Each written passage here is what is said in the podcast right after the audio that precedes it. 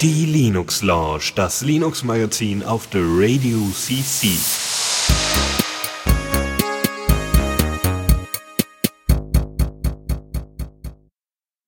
Hallo und herzlich willkommen. Es ist Sonntag, der 9. Oktober und ihr hört mal wieder die Linux Launch auf der Radio CC. Und heute dabei ist der Dennis. Guten Abend. Und ich bin der Michael. Und ausnahmsweise heute mal nicht dabei ist der Chris. Und ich hatte ja letzte Folge schon mal reingehört. Ich war ja letzte Folge verhindert und konnte nicht mitmachen und habe gehört, dass Chris mich ein wenig vermisst hat. Und wenn er falls er mal diese Folge hört, kann ich mal auch sagen, ich vermisse dich gerade auch, Chris. Und ähm, ich fand es auch schön, wir hatten auch gleich zu Beginn ein Thema Rust, ein Rust-Client für Tor. Und Rust wird noch eine große Rolle diese Sendung spielen. Wir haben mal wieder viele, viele Themen mitgenommen. Und äh, ich würde sagen, bevor wir lange rumschnacken, wollen wir mal direkt reinstarten und uns die ganzen Sachen mal anschauen. Neues aus dem Repo. Und als allererstes haben wir da PeerTube äh, in der Version 4.3 wieder äh, zwar ein minor Release nach diesem Semantic Versioning äh, Ding, aber trotzdem äh, immer noch ein großes Release, was die Features angeht. Ähm, äh, PeerTube kennt ihr, das ist eine Fediverse YouTube Alternative, die man aufsetzen kann, die interoperab also äh, mit mit anderen Instanzen entsprechend kommunizieren kann.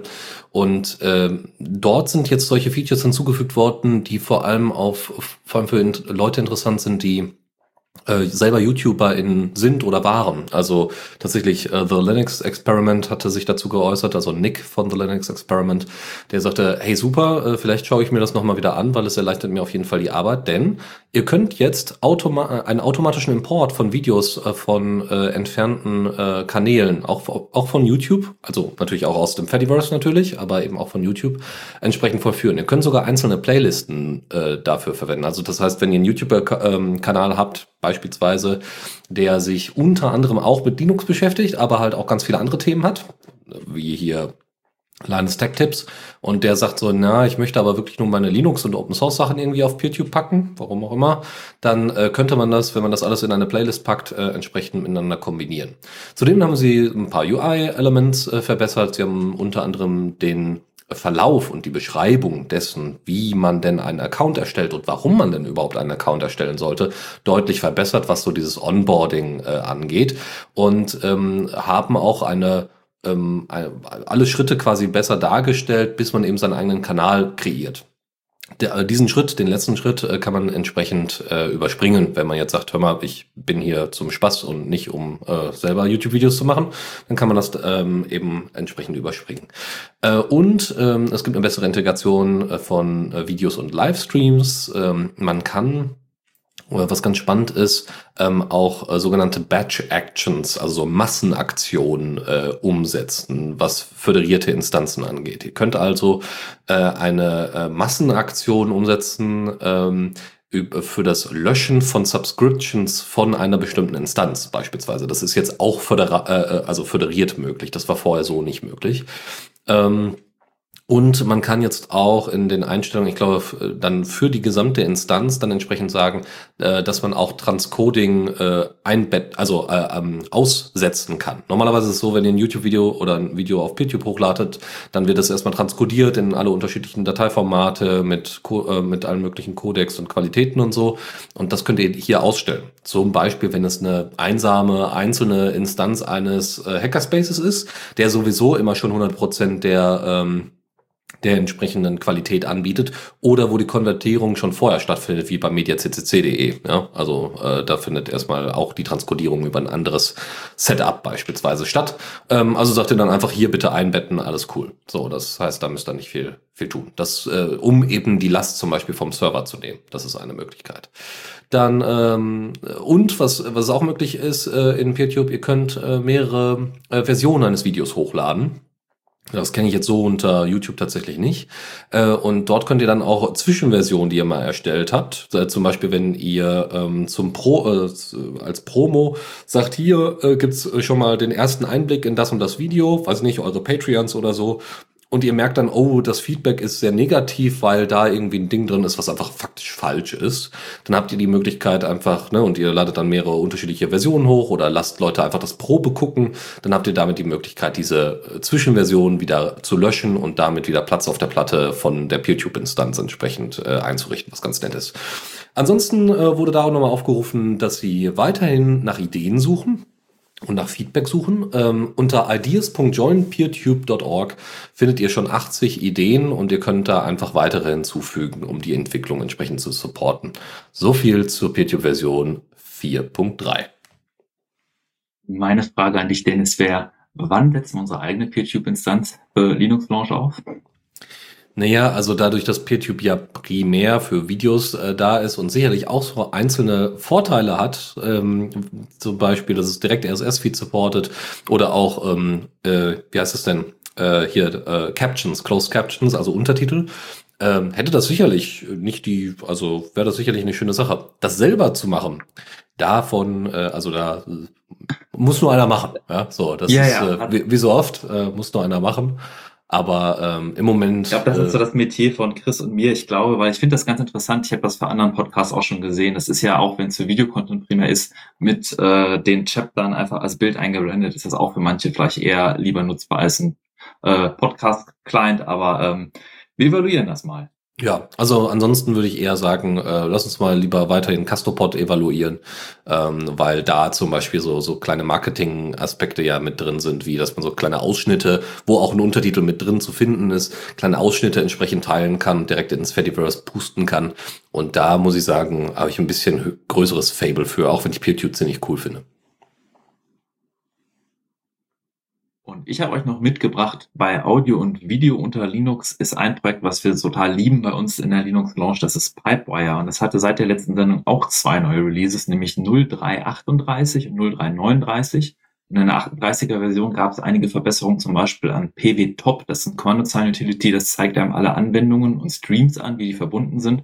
Das zeigt einem jetzt auch die Formate an, also welche Anwendungen, welche Codierung irgendwie streamt und was macht. Es gab ein paar Regressions, wo es so Knackser und ein paar Abstürze gab bei Verbindung von, von neuen Sourcen und sowas. Das haben sie behoben. Die haben generell sehr viele Bugfix-Verbesserungen gemacht. Mit 0339 kam auch Verbesserungen an dem Codec-Support für Bluetooth. Aber das allergrößte Feature, was jetzt mit nu- äh, 0339 reingemerged wurde, ist der Support für Bluetooth Low Energy. Das heißt, Audioübertragung über Bluetooth Low Energy, was ja schon einige Headsets unterstützen und äh, erlaubt, auch wesentlich energieeffizienter Audioverbindungen zu machen, Headsets zu verbinden, ähm, ist jetzt von Pipewire unterstützt. Es erfordert allerdings noch einige experimentelle Features im Kernel und bei BlueZ, dem Bluetooth-Stack von Linux. Das heißt, es wird noch ein paar bisschen dauern, bis man das für sich selbst einsetzen kann. Aber es ist spannend zu sehen, dass dann auch sowas in Linux Einzug erhält.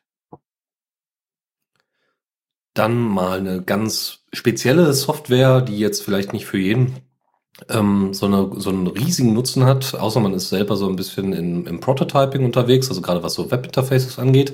Da kann euch Playhouse in der Version 1.0 vielleicht ein bisschen weiterhelfen. Ihr könnt ähm, da nämlich einfach, äh, ne, äh, habt eine CSS-Ansicht, ihr habt eine HTML-Datei äh, offen und auf der rechten Seite habt ihr dann quasi den Browser, also den, das, die, die Rendering-Engine offen und könnt dann unten mit dem Inspector, den ihr sicherlich aus Chrome und aber auch hier die WebDev-Tools aus Firefox und so weiter kennt, entsprechend einfach diese ganzen ähm, diese ganzen Elemente verbessern, anpassen und so weiter und könnt damit schauen, wie effizient ihr zum Beispiel äh, Nutzer äh, äh, äh, die auf HTML, JavaScript und und CSS basieren, entsprechend bauen könnt. Ist eine schöne Sache. Äh, also ne, es äh, gibt auch einen Dark und äh, Light Mode, äh, entsprechende Developer-Tools, um das Ganze äh, gut zu unterstützen. Und ihr habt auch die Möglichkeit, natürlich über JavaScript dann äh, auch äh, Libraries mit reinzuziehen, die ihr dann vielleicht benötigen, äh, benötigt. Ja, also das heißt, mal schnell mal irgendwie eine kleine Bootstrap-Ansicht zusammenbasteln und äh, alles in einem Fenster zu haben, das kann dann Playhouse, was ihr natürlich per Flatpak äh, wieder aus äh, FlatHub herunterladen könnt. Und von dem Browser Firefox gab es ebenfalls ein paar Updates, und zwar die Version 104, die veröffentlicht wurde, und 105.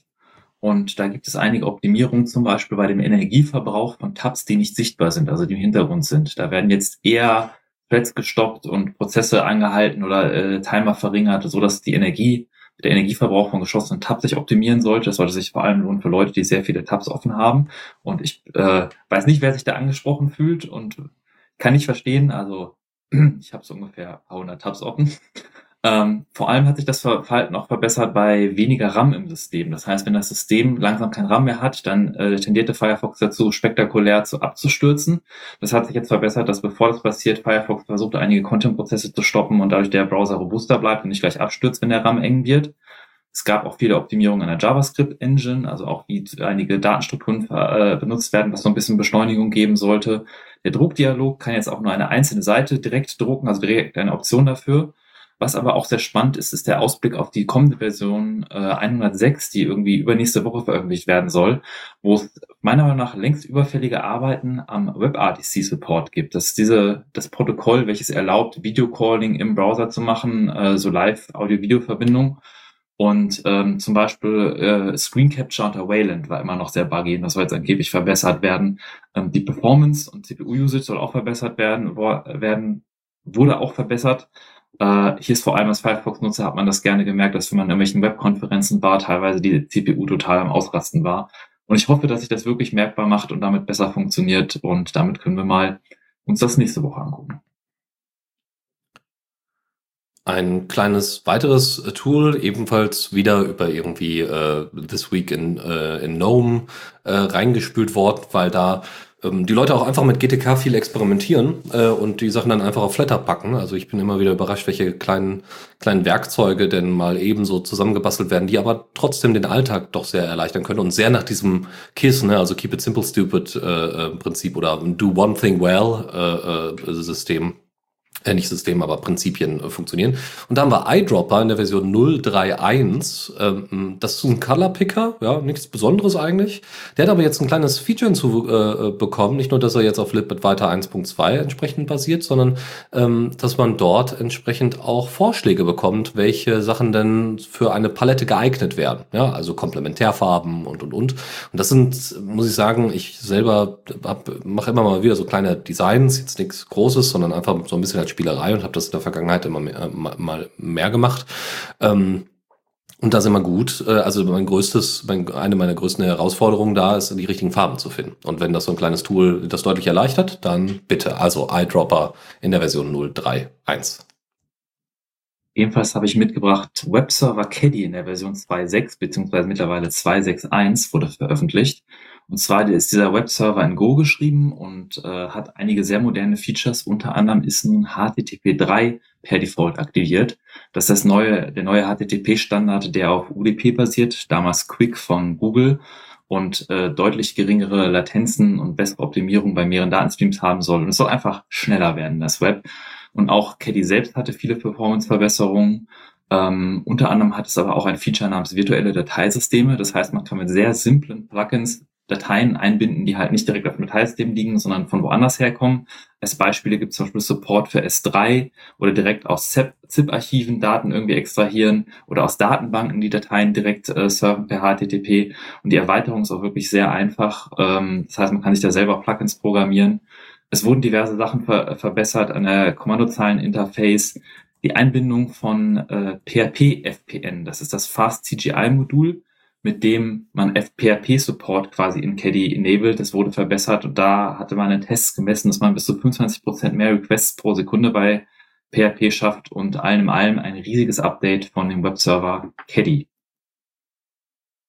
Und wo wir beim Netzwerk sind, gibt es auch ein Update von Wireshark, nämlich der Netzwerkscanner Wireshark wurde in der Version 4.0 veröffentlicht und für die Windows 32-Bit-Nutzer gibt es jetzt mittlerweile keine Binaries mehr. Die sollten auf der alten Version bleiben, wenn sie noch, wenn noch jemand Windows 32-Bit verwendet. Ähm, aber in der neuen Version gibt es vor allem mächtigere Displayfilter. Es gibt mehr Sachen, nach denen man Filtern einstellen kann. Es gibt diverse UI-Verbesserungen. Die Performance beim Geolocation Lookup wurde verbessert. Die Qt äh, Libraries wurden verbessert und es war halt allem allem sehr viele Kleinigkeiten, jetzt keine großen Features, aber ein doch sehr gelungenes Update von Wireshark auf die Version 4.0. Und kommen wir mal ein bisschen zum Entwickeln. Vielleicht der eine oder andere von euch programmiert mal gerne Mikrocontroller oder Embedded-Geräte. Und eine Idee, die da sehr verbreitet ist, ist die Arduino-Idee. Die ist jetzt nicht nur für Arduinos, sondern auch für mittlerweile sehr viele andere Boards, die man da, also ein Board-Support äh, quasi hinzufügen kann. Und die ist jetzt in der Version 2.0 veröffentlicht, was ein größeres Update ist am 14. September. Und man sieht, dass vor allem diese IDE, die vorher mal, sage ich mal, ein äh, etwas besserer Texteditor mit ein paar nützlichen Funktionen und Code direkt auf einem Mikrocontroller zu, zu brennen, äh, war mittlerweile immer erwachsener wird. Also das Interface hat äh, wurde viel poliert an vielen Stellen. Es gibt viel mehr ähm, Code Completion, Inspections, also wie in einer richtigen äh, IDE, äh, dass man da halt äh, Fehler schon vorzeitig erkennt, vor dem Kompilieren, vor dem Brennen auf dem Mikrocontroller. Der Dark Mode ist jetzt endlich final drin. In-App-Updates werden unterstützt. Man kann die serielle Schnittstelle jetzt äh, einmal öffnen und gleichzeitig den Output oder zum Beispiel den äh, Plotter anzeigen. Es gibt die Möglichkeit, in so einem Fenster Messwerte in so einem Plot anzuzeigen. Das konnte man früher nur das machen oder den seriellen Output als Text lesen. Jetzt kann man schon beides gleichzeitig machen. Und alles in allem viele Updates, um das Entwickeln für Mikrocontroller einfacher zu machen. Und wer Java programmiert, wird sich vielleicht über OpenJDK 19 freuen. Ähm, da hat es tatsächlich die meisten schönen Features sind alle noch Preview. Also die einzigen Stable Features, die jetzt äh, noteworthy sind, finde ich, ist der zum Beispiel der Risk 5 Support. Also mehr CPU Support nicht immer gut und Risk 5 gab es schon vorher inoffiziell Builds, ist jetzt ganz offiziell supported. Ähm, Unicode Updates und Datetime Formate wurden neu hinzugefügt. Aber was halt spannend ist, sind halt noch ein die Preview Features, die halt noch nicht stable sind halt als Preview, aber zum Beispiel das Foreign Function and Memory API, welches so ein bisschen JNI ersetzen soll. Das ist die Möglichkeit, aus Java heraus andere Libraries, anderen Code zu aufzurufen, äh, Speicher außerhalb der JVM zu allokieren. Und das ist jetzt deutlich robuster und typsicherer als JNI und äh, soll das irgendwann mal absetzen. Ähm, ja, und ansonsten gibt es viele kleinere Updates, die, für, die wir auch in den Show Notes verlinkt haben. Auch ein Update gab es für die Programmiersprache Rust. Die wurde in der Version 1.64 veröffentlicht und äh, bietet jetzt zum Beispiel via Rust ab. Das ist deren Kommandozeilentool, mit dem man so verschiedene sich Versionen von Rust und äh, andere Tools mit installieren kann. Wird jetzt auch Rust Analyzer, Rust Analyzer kann damit installiert und geupdatet werden. Ähm, man kann, wenn man Projekte aufteilt in mehrere Cargo-Definitionen, also das heißt, äh, ein Projekt in mehrere Libraries oder Module aufteilt, kann man das hierarchisch anordnen und dann Werte nur einmal spezifizieren, die werden dann vererbt auf die Untermodule. Man kann gleichzeitig für mehrere Targets bauen mit nur einem Aufruf. Enorm viele APIs wurden stabilisiert. Eins, was wohl sehr gefragt war, war Into Future Trade, welches quasi für asynchrone Programmierung hilft. Also für, für Threads, also wenn man mehrere Aufrufe gleichzeitig macht und nicht wartet, bis die Antwort kommt, sondern äh, äh, mit Lambdas arbeitet. Ich bin jetzt auch jetzt kein Rust-Experte, aber das ist zu schön zu sehen, dass da sich viel tut und äh, äh, viel verändert. Unter anderem auch bei Windows haben sie optimiert, dass man beim Kompilieren mit PGO, Profile Guided Optimization, das ist eine Technik, womit jemand quasi beim Kompilieren schaut, welcher Code am häufigsten aufgerufen wird, wo man am besten optimiert. Und da haben sie es geschafft, die Binaries 10 bis 20 Prozent schneller zu machen. Und eine weitere Runtime, die ich vorstellen wollte, wenn wir schon bei Sprachen und so sind, ist die äh, Wasm Time, wurde in der Version 1.0 veröffentlicht. Das ist eine Wasm Runtime, äh, Wasm oder WebAssembly, WebAssembly ist glaube ich was, was anderes, nee, WebAssembly ist schon der richtige Ausdruck dafür, ähm, ist ein Bytecode, der quasi nicht JavaScript ersetzen soll, aber einen Browser ergänzt und es erlaubt, beliebige Programmiersprachen effizient und vernünftig im Browser laufen zu lassen. Und ähm, man kann halt portablen Code schreiben, der halt auch auf mehreren Betriebssystemen läuft, nicht nur im Browser, sondern auch im Server und kann halt äh, ähm, ähnlich wie die JVM das vorhat, dass man einmal ein, ein Code-Release, der dann auf verschiedenen Systemen quasi läuft und, und optimiert werden kann. Und Spotify hat da Beispiele genannt, dass die in der Infrastruktur 50% Speedgewinn haben, jetzt mit der, mit im Vergleich zu anderen Wasm Engines. Fast, die hat von 163% äh, Beschleunigung gemacht. Und das ist halt, die Lines dahinter ist von Intel, Mozilla, Red Hat und mittlerweile sehr vielen anderen Unternehmen. Das nimmt halt alles gerade furchtbar viel Fahrt auf und äh, wird dann im Browser, wie gesagt, nicht JavaScript ersetzen, aber ermöglichen, dass man in sehr vielen anderen Programmiersprachen Web-Apps entwickeln kann und direkt im Browser ausführen kann. Da gibt es sehr viele spannende Projekte. Genau, und dann stelle ich nochmal wieder eine Desktop-Applikation vor, nämlich Transmission in der 4.0 Beta bisher. Das heißt, kommt also in den nächsten Tagen und Wochen äh, in der nächsten Version heraus, warum jetzt schon vorher, naja, es hat sich so viel geändert, dass wir dem Ganzen schon mal vor, also dass man sich ja jetzt mal drauf, schon mal drauf freuen kann und auch schon mal vielleicht ein bisschen mittesten kann.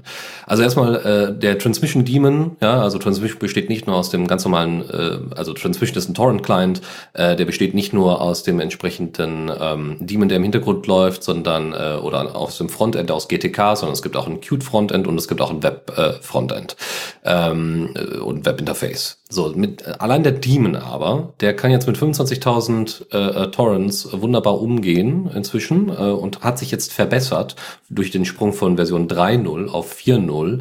Und zwar äh, braucht er jetzt 50% weniger CPU-Zyklen, äh, 70% äh, und 70% weniger äh, ähm, äh, Speicherplatz quasi, Memory Allocations. Ähm, dann äh, Grund, das liegt unter anderem daran, dass sie die Codebase verändert haben, nämlich von C zu C++ ähm, und konnten damit zum Beispiel Rust. Kein Rust, genau, ja. Aber sagen wir mal, ne, Kleinvieh macht auch Mist, nämlich äh, sie haben dadurch äh, den, den, die Masse an Code erstmal um 18% reduzieren können, was ja auch schon mal gut ist. Äh, der GTK-Client äh, ist portiert worden zur Library GT, äh, GTK MM äh, der Webclient ist nochmal komplett in neuem äh, modernen JavaScript geschrieben worden und hat jetzt kein jQuery mehr drin, was früher mal war. Und wenn man das ganze Bundle zippt, dann sind es gerade mal 48 Kilobyte. Das ist schon ganz nett. Auch Unit-Tests sind mit drin äh, und auch die Core Library wurde jetzt regelmäßig äh, fast testet oder ist, wird jetzt äh, immer fast, fuzz, also Fuzzing wird, wird betrieben mit der Library. Und ähm, es gibt auch noch ein paar neue Features mal bei diesem ganzen, ne, das ist ja auch vor allem auch viel Infrastruktur und so und Geschwindigkeit ist natürlich immer toll, ne? Das kann man auch einfach zusammen fix, äh, zusammen äh, zusammenfassen unter, naja, es entwickelt sich weiter, es wird besser, es wird schneller, alles supi. Ähm, aber äh, es gibt auch Support für BitTorrent Version 2 Torrents und Hybrid-Torrents. Ich muss zugeben, ich weiß nicht ganz genau, was Hybrid-Torrents sind. Michael, du vielleicht? Äh, Gerade nicht, nein. Also kann natürlich, also was ich mir vorstellen kann, ist, äh, dass man vielleicht eine, eine, was weiß ich, eine Ubuntu ISO hat und dann äh, theoretisch immer direkt vom Server die nehmen kann. Ähm, und dann, wenn der aber gerade irgendwie unter Last ist oder sagt, geht nicht, äh, dass man dann eben sonst die anderen Torrents, also dass du zwei Möglichkeiten hast, aber dann könntest du es auch alles mit Torrents machen. Naja, gut, keine Ahnung. Also bin mir da ein bisschen unsicher. Ansonsten gibt es die Möglichkeit, Default-Trackers einzurichten äh, und die dann somit an die ganzen Public Torrents, äh, also äh, öffentliche Torrents einfach entsprechend weiterzuleiten und anzukündigen. Ähm, ja, man kann äh, man kann jetzt äh, jedes einzelne Piece kann jetzt verifiziert werden, anstatt jetzt so lange zu warten, bis das komplette Ding, also die komplette Datei verifiziert worden ist, ob das dann alles in Ordnung ist. Das heißt, ihr könnt deutlich schneller mit dem Seeding beginnen. Ähm, ja, ansonsten habt ihr auch die Möglichkeit, wenn ihr selber Torrents anbietet, natürlich äh, oder erstellt habt, äh, ähm, möglicherweise identifizierbare Informationen wie ein User Agent oder der, den Tag, an dem das äh, erstellt worden ist, entsprechend aus den neuen Torrents bei der Erstellung herauszunehmen äh, und zu löschen. Ähm, der Webclient kann jetzt auch mobil genutzt werden und ähm, ja, ansonsten kann man als Nutzer inzwischen auch die äh, Piece Size, also die Stückzahl, also Stückgröße entsprechend angeben. Ähm, es gibt jetzt IPv6 Blocklisten und äh, ja, an sich äh, ein ziemlich großes Ding mit der Version von Transmission 4.0. Ich habe gerade mal nachgeschaut, Torrent V2 ist halt einfach ein neues Format für die Torrent-Datei, wo die viele Sachen aktualisiert, verbessert haben, der Support für Dateistrukturen und Hashes und alles Mögliche. Viele neue Features werden ermöglicht durch dieses neue Torrent-Format. Ähm, es gibt auch Möglichkeit zum Beispiel, dass man Torrents veröffentlichen kann und nachträglich Patches veröffentlichen kann. Da sagen kann, da sollte sich irgendwas ändern, ohne dass man nicht komplett einen Torrent neu veröffentlichen muss. Ähm, also, dass man quasi einzelne Teile von einem Torrent verändern kann. Aber dieses Feature habe ich jetzt gerade gelesen in einer Diskussion, wo jemand gesagt hat, dass das halt auch gerade problematisch ist, dass man nicht mehr sagen kann, ein Torrent ist sicher äh, Viren gescannt oder sonst irgendwas, sondern es kann sein, dass der Torrent dann nachträglich noch verändert wird und wie das dann umgesetzt wird in den Clients, muss man nochmal gucken. Ähm, aber ja, davon mal abgesehen kann ich Transmission als BitTorrent-Client sehr empfehlen, habe ich auch auf meinem Heimserver. Ähm, für die Kommandozeit auf dem Desktop nutze ich tatsächlich nur ARIA 2. Das ist ein Kommandozeilen-Client, aber als, als Des, also als Client mit einer GUI oder einer Web-GUI, also was man auch jemand anderen im Haushalt in die Hand drücken kann, wenn man einen Torrent hinzufügen will, ist Transmission wirklich gut. Ich muss zugeben, dass es bei mir schon sehr, sehr lange her ist, dass ich mal einen Torrent verwendet habe. Ähm, weil, also, also bisher hat sich das nicht, also war es nicht notwendig, ja. Ich habe die Dateien meistens direkt bekommen. Ist auch eher selten bei mir, aber wenn mal tatsächlich eine große Distro oder irgendwelche anderen großen Pakete VM-Images angeboten werden, auch als Torrent, denke ich mir, spaße den Leuten mal so ein bisschen den Traffic und äh, zum Beispiel ARIA2 als Kommandozeilen-Client ist halt, da schmeiße ich den Traffic wie bei Curl, äh, den, den, den Link zu dem Torrent einfach wie bei Curl einfach hinter das Kommandozeilen-Utility und dann lädt er damit unglaublicher Geschwindigkeit das direkt runter. Das ist manchmal ganz praktisch. Aber ich nutze es auch eher selten mittlerweile, ja. Gut, kommen wir zu einem Matrix-Client, den wir schon mal hier vorgestellt haben, oder zumindest den ich jetzt schon etwas öfters im Auge habe, äh, unter anderem, weil er auf F-Droid zu finden ist, nämlich Siphon. Äh, Siphon ist in der Version 0214 erschienen und ähm, hat da ein paar nette Features dazu bekommen. Das Ding ist bei weitem noch nicht fertig, muss man ganz klar sagen, aber es kann Olm und MacOlm, also es kann Encryption äh, und es ist damit schon mal weiter als viele, viele andere. ähm, hat aber ein paar spannende Sachen mit drin. Also es ist, äh, hat das Ziel, also der Matrix Client hat das Ziel, sehr nutzerfreundlich zu sein, also sehr viele Leute abzuholen und auf der anderen Seite aber unglaublich privacy-aware zu sein. Ich meine, äh, ne, das ist schon ganz, also ne, hört sich ja erstmal gut gut an. Ähm, sie haben nämlich jetzt aber auch Features eingebaut, die sogar spec-compliant sind, die es so halt in bisher, glaube ich, keinem einzigen Client gibt. Nämlich ähm, äh, Private Read Receipts, also äh, private Angaben, ob du einen Beitrag gelesen hast oder nicht. Also ich äh, war ein bisschen verdattert, weil ich habe dann nicht so ein Problem mit, dass Leute sehen, wann ich Sachen gelesen habe. Ja, so, das ist nicht so mein Problem. Ich weiß, dass es unter WhatsApp immer so ein Riesenproblem ist, ja, wo dann irgendwie was, was ich nicht für Interpretationen äh, äh, losgehen und so weiter. Aber dadurch, dass ich keine durchgedrehte äh, Familiengruppe habe, der, so, der dann gesagt hat, warum antwortest du mir denn nicht? Du hast doch den Beitrag gesehen. Äh, das passiert halt nicht, sondern für mich ist es einfach nur spannend, dann in einem Raum selber zu sehen, ah, wer ist denn da so aktiv, wer liest das denn, bla bla, so. Ne? Oder wie schnell reagieren die Leute. Aber nicht, äh, nicht um den Leuten dann weiter Druck zu machen. So. Hm. Gut, glaub, wie auch. Das kommt so ein bisschen auf die Bubble an, in der man unterwegs ist. Ich habe das durchaus in anderen Bubbles schon erlebt, dass man dann dieses Read-Notification für Diskussion sorgt, wo es dann heißt, ich hatte den Client einmal kurz offen, aber nein, du hast es doch gelesen, du hast nicht reagiert. Und, äh. Also ähm, ich finde es ein cooles Feature auf jeden Fall. Ja, ist, ist ja auch super. Ähm, es gibt nämlich noch weitere coole Privacy-Features, nämlich, dass man jetzt äh, von dem, also Privacy Screen heißt der hier, also ist wahrscheinlich einfach nur so eine Unterseite, habt ihr die Möglichkeit, die Devices entsprechend umzubenennen und ihr, es gibt jetzt einen Device Name äh, Randomizer.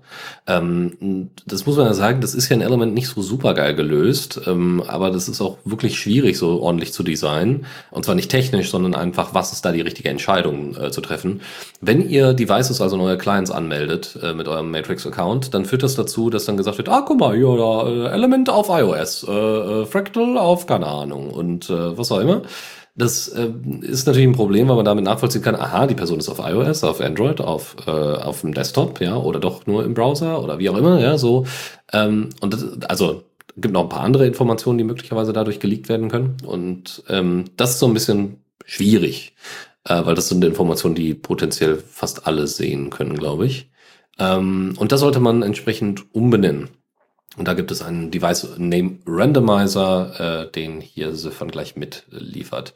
Ansonsten haben sie Tooltips ergänzt. Es gibt einen äh, User Send Emoji Indicator. Also ihr könnt, äh, wenn äh, ein Emoji gesendet worden ist, was nicht irgendwie in einem ganz normalen Portfolio drin ist, dann könnt ihr ähm, dann sagen, ah, ich, also ich möchte dieses Emoji haben oder eben nicht haben und könnt solche Sachen dann ergänzen. Ja, und ansonsten grundsätzlich äh, arbeiten, also ne, das sind jetzt erstmal das jetzt erstmal nichts so Großes, aber äh, diese diese Private Read Receipts, die können halt in Zukunft auch eine Vorlage sein ähm, für andere, weil ich weiß, dass das zum Beispiel auch bei Signal und so weiter, was äh, die Begrenzung von Beiträgen, also von Posts angeht, von von Nachrichten angeht, dass man sagt, hey, die diese diese Nachricht gilt nur für die nächsten, weiß ich nicht, 20 Minuten ist ja in Ordnung, aber das sind alles so Features, äh, die mir immer wieder untergekommen sind, die andere Leute unglaublich vermissen. Und ja, je näher man da so bestimmten Sachen kommt, äh, äh Features kommt, desto besser für Matrix. Eine interessante Sache, die du ansprichst. Es gibt ja auch diese zum Beispiel Selbstzerstörung, wie du gerade angesprochen hast, von Messages, dass sie nach einer Zeit verschwinden. Oder dass auch die Delete-Funktion, dass man nachträglich Nachrichten löschen kann. Und ich finde es super dass man kurz nachdem man die Nachricht gesendet hat und dann feststellt, ups, ich habe gerade dem falschen Account meinem Boss irgendwelche privaten Bilder gesendet oder sowas, das ist, dass man da noch die Nachricht zurückziehen kann, ist an sich cool. Ähm, aber dieser, wie soll ich sagen, äh, dieser false sense of security, dieser Glaube, dass man den Leuten vermittelt, dass es nicht einfach, also das, die Nachricht ist ja schon über den Ether gegangen, die ist ja, ja. schon an den Client angekommen. Und es gibt viele Clients, ich denke jetzt gerade an Telegram, CLI zum Beispiel, der dann einfach anzeigt, dass jemand eine Nachricht löschen wollte, aber nicht die Nachricht löscht, sondern einfach die Nachricht weiter anzeigt. Und ähm, es ist halt dann, die Leute sollten nicht immer glauben, dass das dann heißt, dass die Daten dann wirklich weg sind. Da, das ist vielleicht ein bisschen schade, wenn die Clients diesen Eindruck vermitteln. Mhm. Ja, das stimmt schon. Äh, ne? Also ich habe das schon öfters gehabt, dass Leute dann irgendwie die Nachricht dann in den Benachrichtigungen nachlesen konnten. Ähm, was jetzt bei den Sachen, die ich jetzt so verschicke, nicht so das Problem ist, sondern dann kriegen sie halt eine falsche Information, die nicht mehr aktuell ist.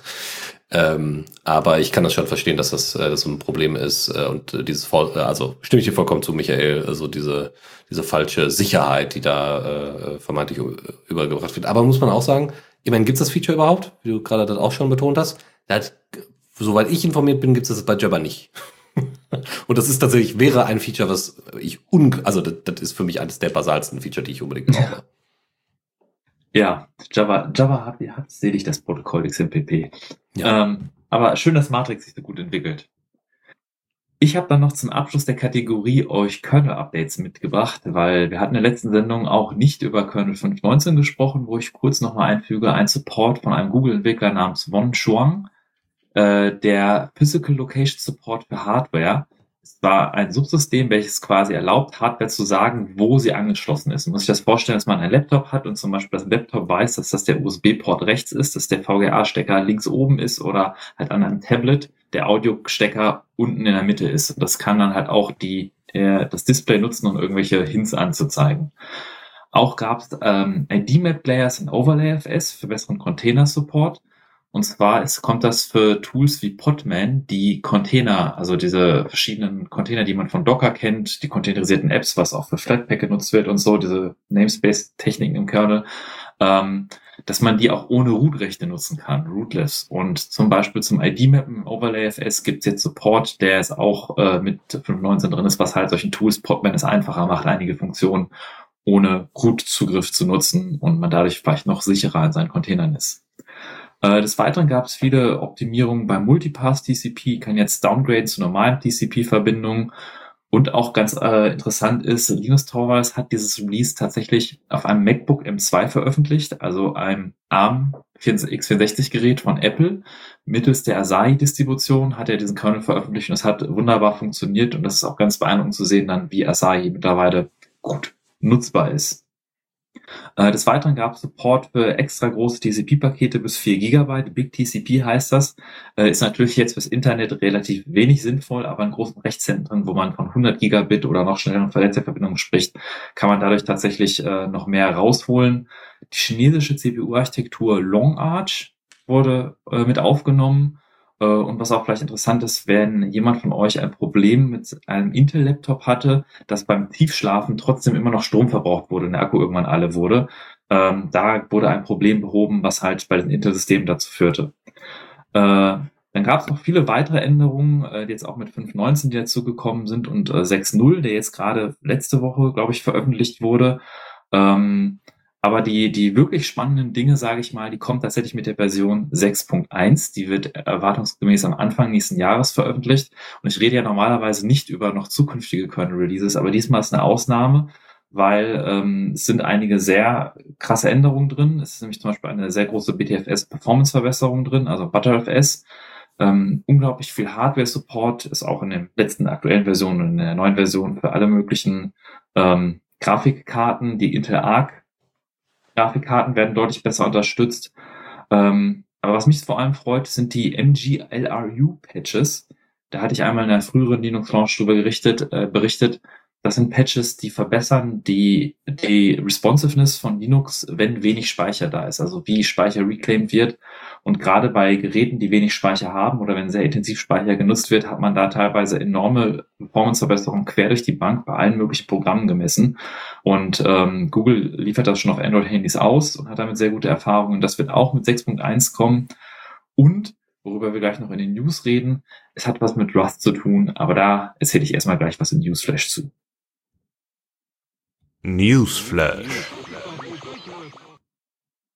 Fange allerdings an mit einer News von Canonical. Und zwar Canonical ist äh, liefert ja Ubuntu, die, die Distribution, die äh, sehr beliebt ist und sehr verbreitet ist für Server und für äh, äh, privat. Die kann man kostenlos nutzen. Es gibt halt immer diese LTS-Releases, die Long-Term-Support haben. Ähm, die haben aber üblicherweise fünf Jahre Support äh, auch nur geschränkt für die gewissen Paketquellen. Und es gibt allerdings von Ubuntu ein Pro-Programm, Ubuntu Pro, welches einem äh, zehn Jahre Support gibt. Und Mark Shuttleworth, der äh, Gründer von Canonical, hat jetzt einfach mal spontan entschlossen, dass man Ubuntu Pro für bis zu fünf Maschinen äh, kostenlos bekommt.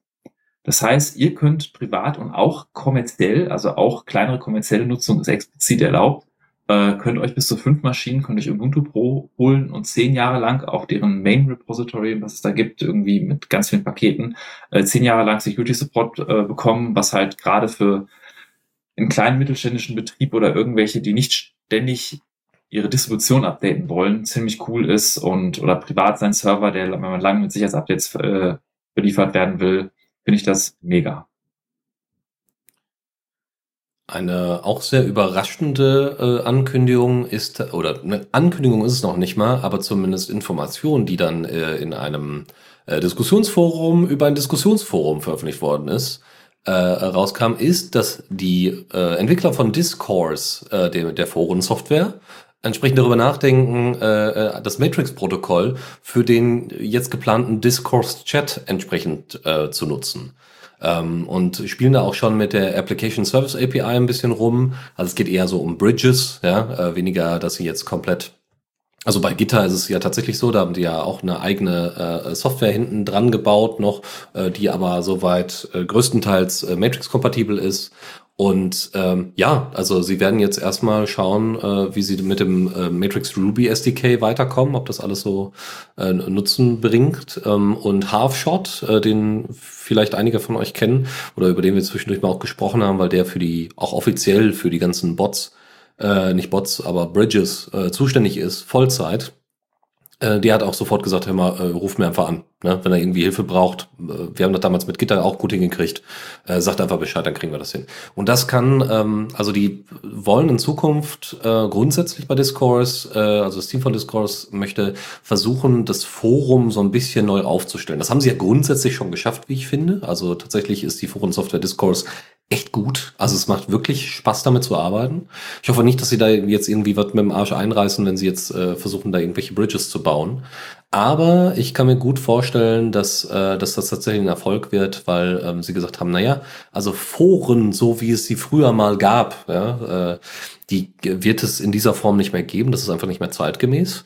Und wir müssen halt gucken, dass wir eben halt äh, trotzdem Wissen organisiert kriegen äh, und Diskussionen irgendwie gut darstellen können und trotzdem vielleicht äh, auf diese, diesen sehr starken Fokus auf Chat-Interaktion äh, stärker eingehen können. Ja, also da irgendwie so eine Art Mischmasch hinkriegen können, der aber immer noch sinnvoll zu durchsuchen und auffindbar ist und so weiter und, und zu strukturieren ist. Ich bin sehr gespannt, was dabei rauskommt. Das äh, schon mal so ein bisschen als Ankündigung ein wenig traurig, wenn man sagt, dass Foren nicht mehr das Modell der Zukunft sind. Ich meine, ich sehe das ja selbst, dass so, dass die, die Interaktion in Foren immer mehr abnimmt in diversen Communities. Es ist aber organisationstechnisch für Informationen noch was ganz anderes als selbst Chats, die Thread Support haben, ist das immer noch dauerhafter. Gefühlt machen die Leute sich zwei Sekunden ein bisschen mehr Gedanken, bevor sie posten. Also ähm, ich hoffe, dass Foren nicht untergehen und Vielleicht als Aufruf an unsere Zuhörer, wenn jemand von euch Forensoftware entwickelt, bitte weitermachen. Ich finde, das ist wichtig, dass wir in Zukunft noch Foren haben. Was ich euch als News mitgebracht habe, ist von Tailscale. Und Tailscale hatte ich auch bereits einmal in einer früheren Sendung erwähnt. Äh, bin ich sehr begeistert davon. Das ist ein noch relativ junges Startup tatsächlich, äh, welche eine Mesh-VPN-Lösung anbieten auf Basis von WireGuard.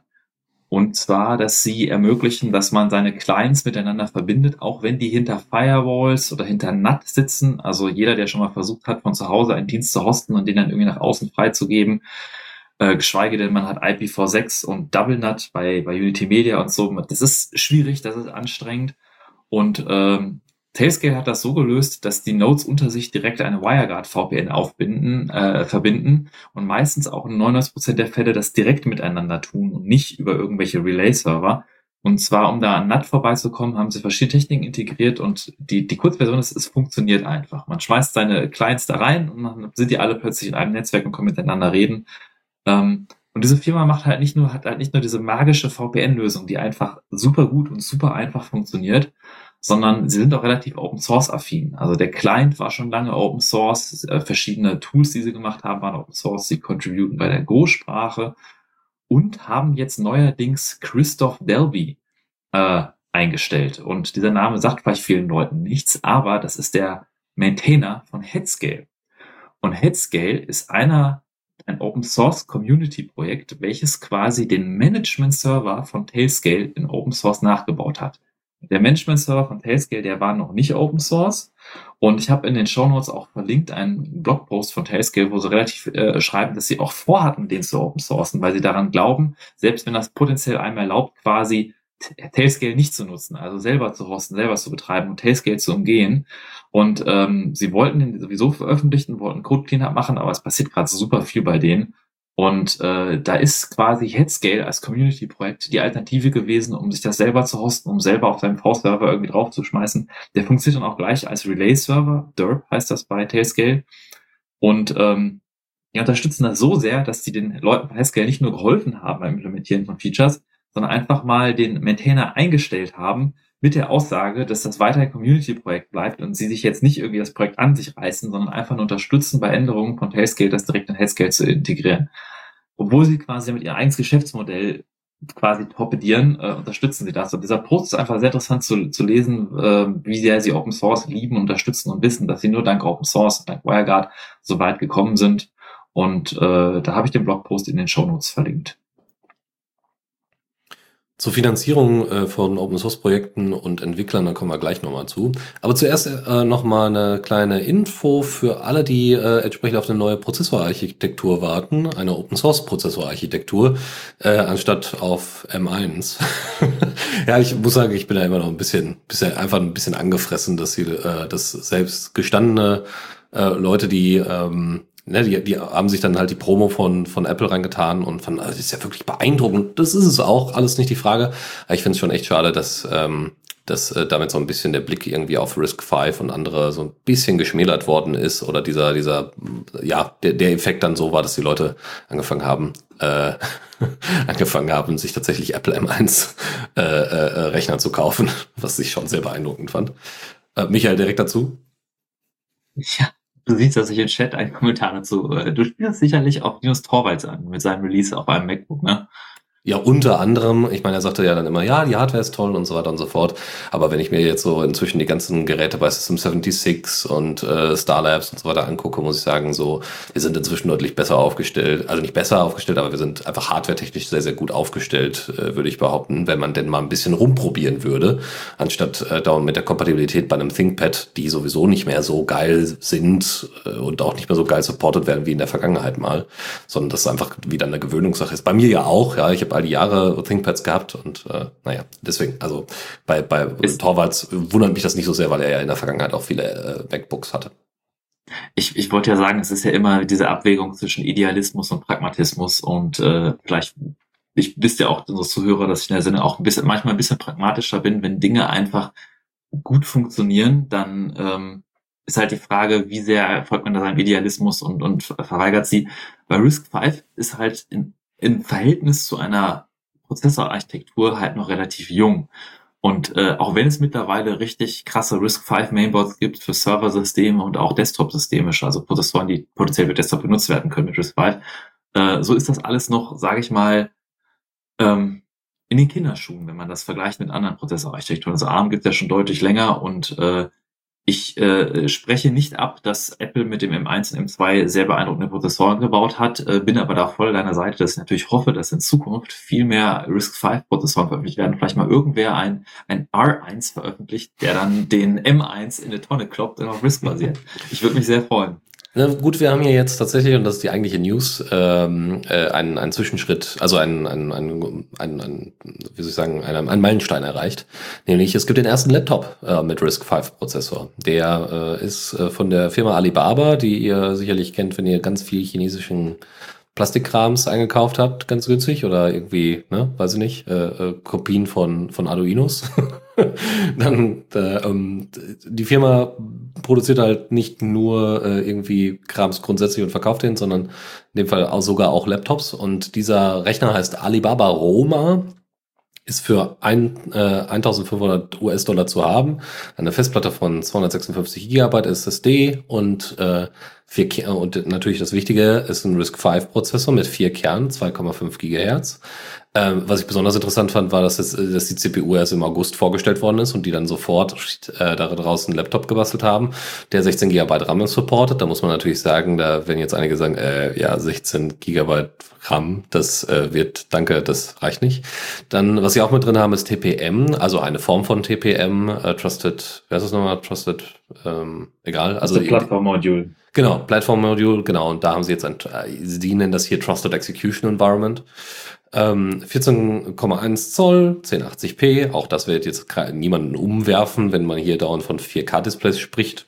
Auch wenn ich das nicht so ganz nachvollziehen kann. Was ich aber spannend fand, was ich noch gar nicht auf dem Schirm hatte, ist, dass Alibaba selber auch eine Linux-Distro hat, die nennt sich Open Anolis und die ist auch vorinstalliert. Die Auslieferung wird im ersten Quartal 2023 beginnen und ähm, es gibt unterschiedliche Versionen von äh, diesem Alibaba Laptop mit RISC-V, äh, der sogar in einer Premium-Version vorliegt mit für 5000 US-Dollar. Da ist aber echt viel Krams einfach dabei, was es jetzt nicht irgendwie besser, schneller oder toller macht, sondern einfach nur, was weiß ich, Kopfhörer, Ladegerät und so weiter. Also ist jetzt nicht so da, oder Gravur oder sowas. Also ist jetzt eher was für Early Adopter auf jeden Fall. Das ist jetzt vielleicht interessant. Alibaba ist halt der große Plattform, die gehört auch AliExpress, dieser Marktplatz, von dem du gesprochen hast. Und die haben halt eine große Cloud-Plattform und auf der Cloud-Plattform haben die auch eigene Hardware, um Sachen zu beschleunigen. Die haben halt auch die, die sage ich mal, die Energie und die Ressourcen, sowas auf die Beine zu stellen und sowas zu veröffentlichen. Deswegen finde ich das total cool würde mir aber wünschen, wenn auch mehr Firmen sich dazu committen und ähm, vielleicht ist das durch, wenn man öffentlich mal äh, anspricht, sagt, mal nachfragt bei seinem Distributor oder sonst was oder auf, auf einer äh, Mastodon irgendwie sagt, hey, sag mal, Lenovo, wann gibt's mal einen RISC-V-Prozessor oder so. Vielleicht wird das mal irgendwann durchrasseln zu den Executive entsprechenden Stellen und wird sich das auch mehr verbreiten bei anderen Herstellern. Was ich allerdings ein bisschen schade finde, ich bin jetzt kein RISC-V-Experte, aber soweit ich mich damit beschäftigt habe, ist RISC-V ja ein Standard mit sehr vielen Möglichkeiten. Und die Möglichkeit, wie man sich einen RISC-V-Prozessor zusammenstöpselt, sind, sind sehr unterschiedlich, welche Funktionen man einbaut, welche Versionen man einbaut. Und es ist immer noch so, dass ein RISC-V-Prozessor nicht unbedingt jedem, jeder andere RISC-V-Prozessor gleich funktioniert und einfach, also da habe ich das Gefühl, vielleicht korrigiert mich also Community, wenn ich mich da irre, dass die, dass die Portabilität von RISC-V-Code auf andere RISC-V-Prozessoren nicht immer so einfach ist, wie es hätte vielleicht sein können bei einer neuen, neuen Architektur. Aber man darf gespannt bleiben. Auf jeden Fall. Dann haben wir von äh, Tidelift, ähm, einer Firma, die ja, also die, glaube ich, zusätzlichen Support ist so wahrscheinlich so ein bisschen wie Taxcare oder so, die ähm, halt äh, nochmal zusätzliche Security äh, für, also per Subscription, ähm, zusätzliche Security für bestimmte Libraries und so weiter anbietet, wenn man die dann entsprechend einkauft, äh, so dass entsprechend, wenn die eigene, wenn Leute eigene Software gebaut haben auf Basis von Open Source äh, Software, dass da dann geguckt wird, dass die weiterhin stabil laufen und äh, sicher sind und so weiter und so fort. So, ähm, da gibt's äh, auf jeden Fall einige, die dann da entsprechend mitwirken, also auch aus dem Open Source Bereich grundsätzlich mitwirken und da entsprechende Subscriptions haben. Und äh, die haben eine Open Source Maintainer Survey rausgebracht, äh, also eine, eine, eine Umfrage im Endeffekt. Und da kamen so ein paar interessante Sachen einfach dabei. Das sind irgendwie 400 Leute, die da befragt haben. Und da äh, war es zum Beispiel so, dass circa die Hälfte ja, äh, ähm, der von wegen Finanzierung äh, der Maintainer von solchen Projekten entsprechend nicht bezahlt werden. Also gar nicht, gar nicht. Ja? Nicht mal irgendwie von irgendwie, was weiß ich, einer Stiftung oder mein, ne, mein Employer, also mein, mein, äh, mein Chef äh, oder meine, meine Firma äh, unterhält mich da. Ähm, das ist nicht der Fall. Gibt dann noch so ein paar Details. Ich komme jetzt, wird hier unter anderem auch so ein paar Projekte wie Pylint äh, ähm, also ein Linter für Python, ähm, äh, wird hier interviewt. Ähm, was auch ganz spannend ist, dass, wie gesagt, das bezieht sich vor allem auf die Open Source Maintainer, die entsprechend jetzt, wie gesagt, bei Tide, äh, Tidelift äh, zu finden sind. Ähm, und da, das, was sie so im Jahr an, an Kohle machen, ist schon negativ bemerkenswert. Ähm, also, ne, wir haben hier, wie gesagt, die Hälfte wird nicht bezahlt und die, die bezahlt werden quasi, die machen am, äh, also 46 Prozent so. Ähm, die anderen, ähm, da machen die durchschnittlich, durchschnittlich im Jahr 1000 Dollar. Ne? Nicht monatlich, im Jahr. Ne? So, das ist halt nix, muss man ganz klar sagen. Ne? Also da kannst du dir dann vielleicht jeden Monat mal einen Kaffee für kaufen, aber das ist also wirklich nix. Es gibt also, ähm, gibt, also wohlgemerkt zwischen 1000 und 10.000, aber trotzdem ist das echt nicht, nicht ordentlich. Ja, gut. Äh, ansonsten, ja, grundsätzlich kann man sich, äh, also es waren noch, äh, noch Sachen, ähm, Tidelift and Donation Programs are most uh, common sources of non-employer income for maintainers. Genau, also Tidelift selber fördert entsprechend auch diese Weiterentwicklung. Also ist also ein wichtiger, wichtiger Punkt. Ähm, ich sehe aber gerade, dass hier äh, die nämlich ganz keck und also sie haben 400 Leute, die die supporten, aber es haben 100 geantwortet. Also das muss man doch noch mal, also nicht ganz 100, sondern es steht unter den einzelnen Graphen. Das sehe ich aber erst jetzt, nämlich im Vorspann hatten sie nämlich, also im, Vorwort stand nämlich drin, ja, 400 Leute und bla bla bla. Und ich so, ja, ja, okay. Ähm, aber hier steht überall unter den Grafiken nochmal N äh, gleich, zum Beispiel 8, äh, 87 und so. Das ist nochmal, das ordnet das nochmal so ein bisschen ein. Ne? Aber also, was motiviert denn überhaupt so Open Source Maintainer? Und jetzt pass auf, wer hätte es gedacht? Making a positive impact in, on the world. Das sind 71 Prozent, die der Aussage zustimmen. 63, also zweiter Platz ist allows me to fulfill a need for creative, challenging and or enjoyable, uh, enjoyable work. Und auf Platz drei getting to work on projects that matter to me. Ähm, und interessanterweise, und das passt aber dann wieder ganz gut zusammen, ganz unten auf den letzten drei Plätzen äh, mit dem vorvorletzten Platz, receiving Cogn recognition for my work. Ja, 43 Prozent der Leute, die das sagen.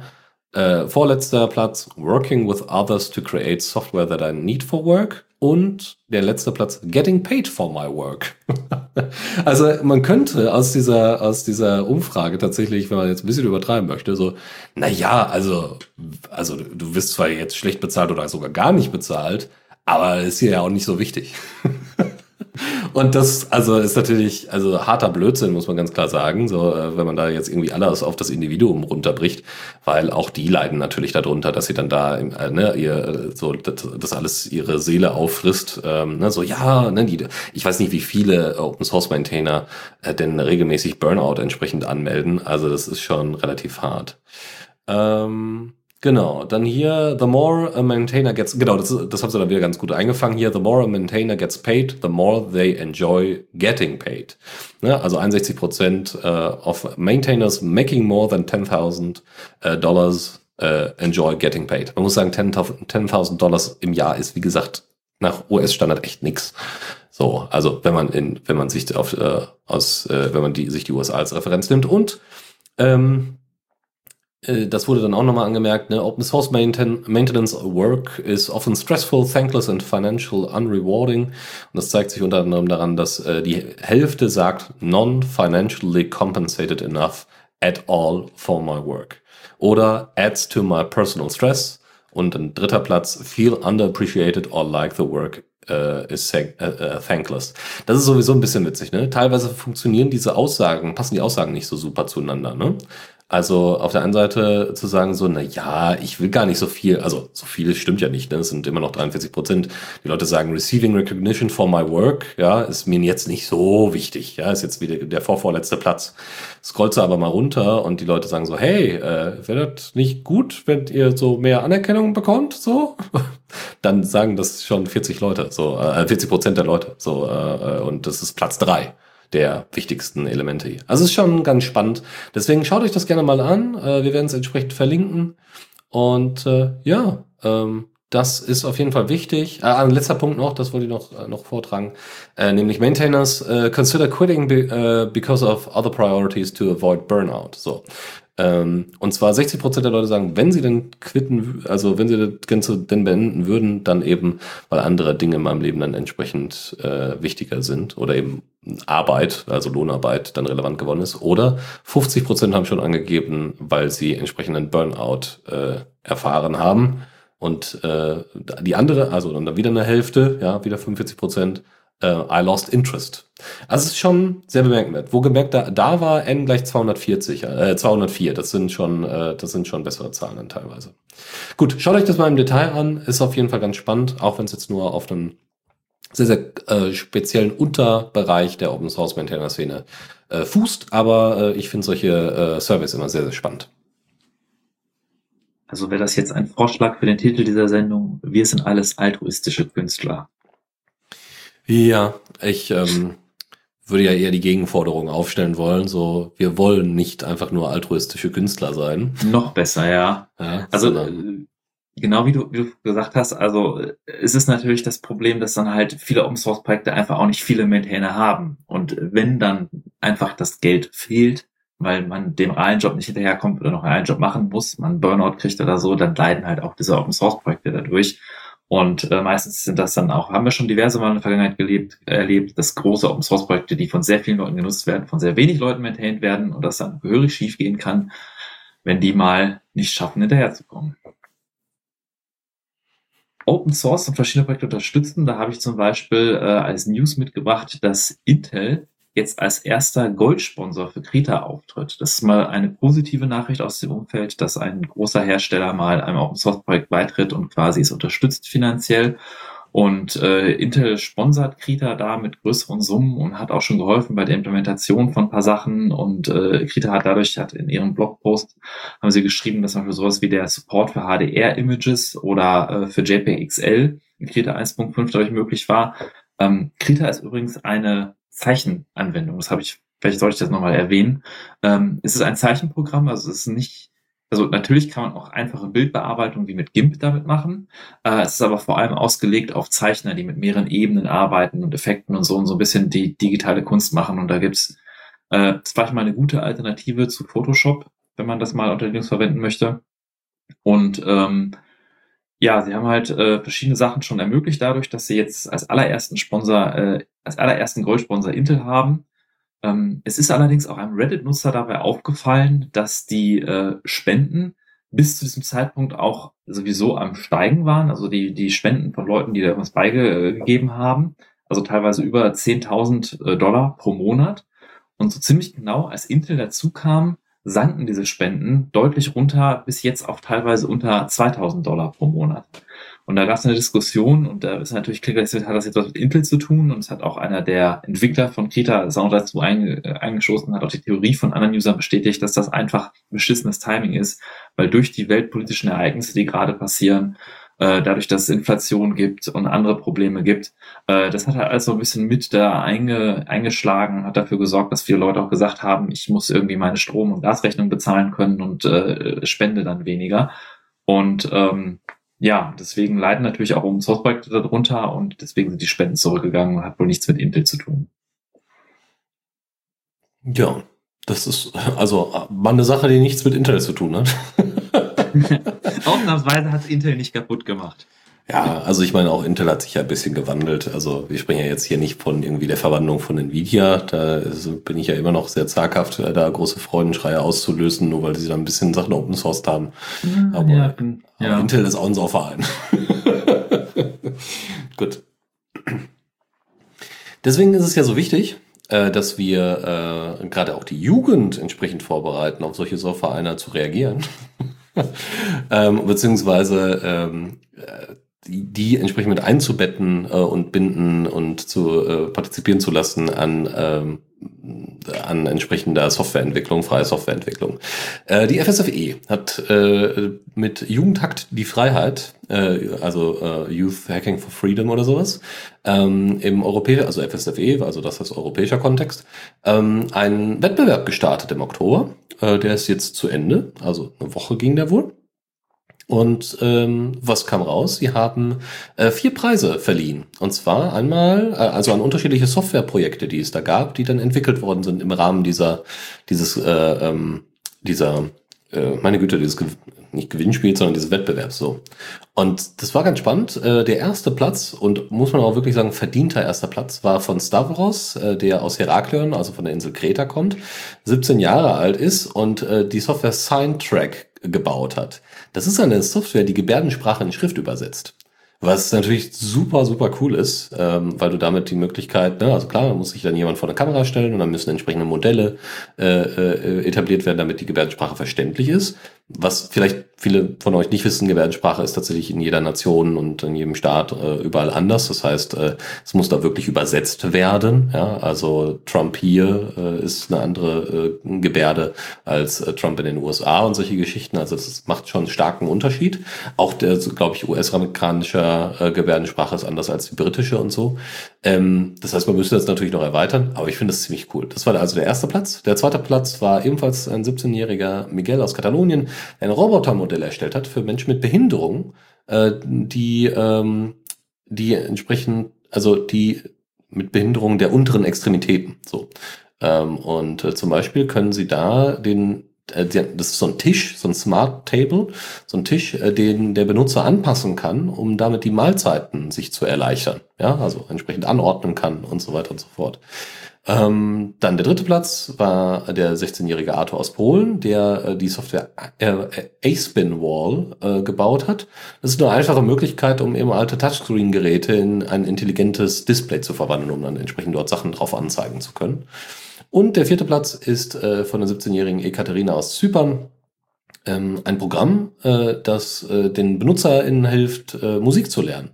Also äh, die Software heißt Music Companion und äh, soll entsprechend dabei unterstützen. Ich finde das, finde das ein sehr schönes Projekt. Äh, ne? Erinnert, wie gesagt, auch an äh, so eigene Jugendtaktgeschichten hier in Deutschland von Code for Germany und so. Ähm, ist schön, dass die FSFE quasi das selbst äh, genauso macht. Ich hätte nicht davon erfahren, hätte das nicht einer mal einfach gedroppt so. Also das war, ich wusste gar nicht, dass das überhaupt stattfindet oder angekündigt worden wäre oder sowas. Also muss die FSFE vielleicht noch so ein bisschen an ihrer Werbung arbeiten, aber grundsätzlich, dass äh, man, dass solche Projekte umgesetzt werden, halte ich für sehr, sehr hilfreich, um Leute da die Vorteile von Free Software nahezubringen. Als weiteres schönes positives Beispiel habe ich euch auch noch mitgebracht. Äh, und zwar hat das Media Tech Lab des Media Lab Bayern äh, ein Förderprogramm gestartet. Und zwar ist das ein äh, Förderprogramm, welches Open Source Projekte mit bis zu 50.000 Euro unterstützt. Und ähm, ich glaube, das ist so ein bisschen was ähnliches wie der Prototype Fund. Also das wird gefördert durch die Bayerische Staatskanzlei und Bayerische Landeszentrale für neue Medien. Äh, der Prototype Fund ist ja was von der Open Knowledge Foundation gestartet, äh, gefördert durch das Bundesministerium für Bildung und Forschung. Ähm, aber das sind halt verschiedene Institutionen, die wollen fördern neue digitale Projekte und Medien und die suchen halt innovative Ideen aus den Bereichen Infrastruktur, Webtechnologie, UX-Design, Machine Learning. Ja, Web3 und Blockchain taucht auch in den Posts mit auf. Ähm, Argumented und Mixed Reality. Ähm, es ist aber so, dass man sich als Open Source Projekt quasi da bewerben kann. Also es ist ja nicht so, dass jetzt jeder da diesen, diese Förderung beantragen kann. Ähm, aber ich habe euch in den Show Notes verlinkt, wo ihr euch dann auch mal bewerben könnt und bis zu 50.000 Euro Unterstützung für ein Open Source Projekt bekommen könnt. Dann quasi eine Kurzrückschau auf die Bits und Bäume äh, 2022, die jetzt vor kurzem gelaufen sind. Äh, da waren tatsächlich 2500 Teilnehmende äh, bei dieser Konferenz mit dabei. Die Bits und Bäume ist eine jetzt wieder hoffentlich bald jährlich stattfindende Veranstaltung, die quasi so Chaos-Themen und, und IT und entsprechend Umwelt äh, und Nachhaltigkeit und so weiter zusammenbringen soll.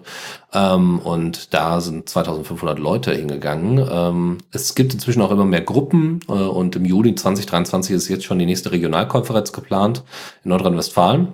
Äh, die kann man sich da, also da kann man einfach mal hinzukommen.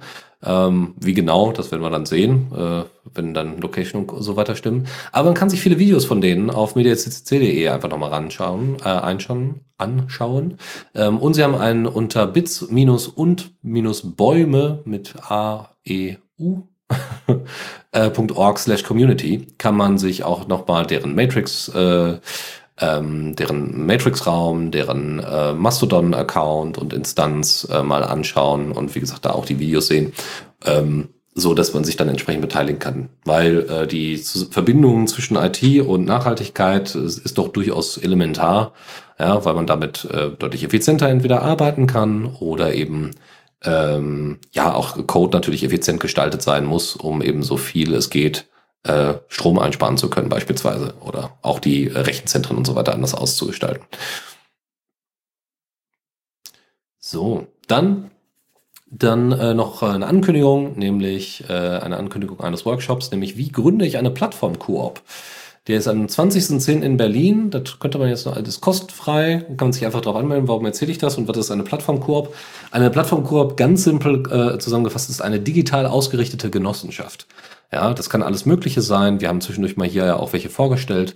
Wenn äh, ihr also da irgendwie Interesse habt, äh, euch damit einzubringen, und da macht natürlich Open Source Software total Sinn. Ja, also äh, wir haben ja jetzt, wie gesagt, genügend äh, Meldungen auch von Unternehmen, die irgendwie ihre Leute nicht ähm, ordentlich bezahlen, um dann eben bei Open Source mitzumachen, sondern eher Open Source entsprechend ausbeuten. Ähm, da ist es vielleicht sinnvoll, gleich eine eigene Tech-Koop oder eine Plattform-Koop zu bauen ähm, und wie das dann funktioniert mit Satzung, Finanzierung und Unternehmensform, also den ganzen organisatorischen Kram, ähm, da, da, das kann man sich dann in der, äh, kann man sich dann in Berlin entsprechend angucken. Äh, wie gesagt, Anmeldung ist kostenlos und äh, es gibt dann auch mehr Informationen, sobald der Workshop gelaufen ist. Was am 12. bis 14. September stattgefunden hat, ist die Linux Plumbers Conference. Das ist einer der Konferenzen, welche, äh, wo viele interner, viele Maintainer von internen Sachen, Kernel Maintainer da sind. Und äh, da gab es ein paar viele Updates zu verschiedenen Projekten. Ein Beispiel, was ich mitgebracht habe, ist zum Beispiel die CAPS 3 Ankündigung. Es ist noch nicht veröffentlicht, aber die CAPS Maintainer, das ist der Printing Demon, unter Linux, der für, fürs Drucken zuständig ist, haben gesagt, dass sie sich jetzt von diesen PPD-Files, diese Druckerbeschreibungsdateien lösen wollen und alles mit IPP machen wollen. Das äh, ein Protokoll, um halt Drucker direkt anzusprechen und die Architektur deutlich überarbeiten wollen, dass auch lokales Drucken und Netzwerkdrucken irgendwie besser getrennt wird. Und äh, ich habe euch mal die Linux Plumbers Conference verlinkt. Da könnt ihr euch die Beiträge angucken, was es da alles gab und was sich dort geändert hat ebenfalls stattgefunden hat die äh, Open Source Firmware Conference, wo es viele Beiträge zu Open Source Firmware und Embedded Bereich gab. Da habe ich euch auch mal ein paar Sachen mitgebracht und zum Beispiel der VPN-Anbieter Mulvat hat einen Hardware-Token vorgestellt, einen neuen USB-Hardware-Token.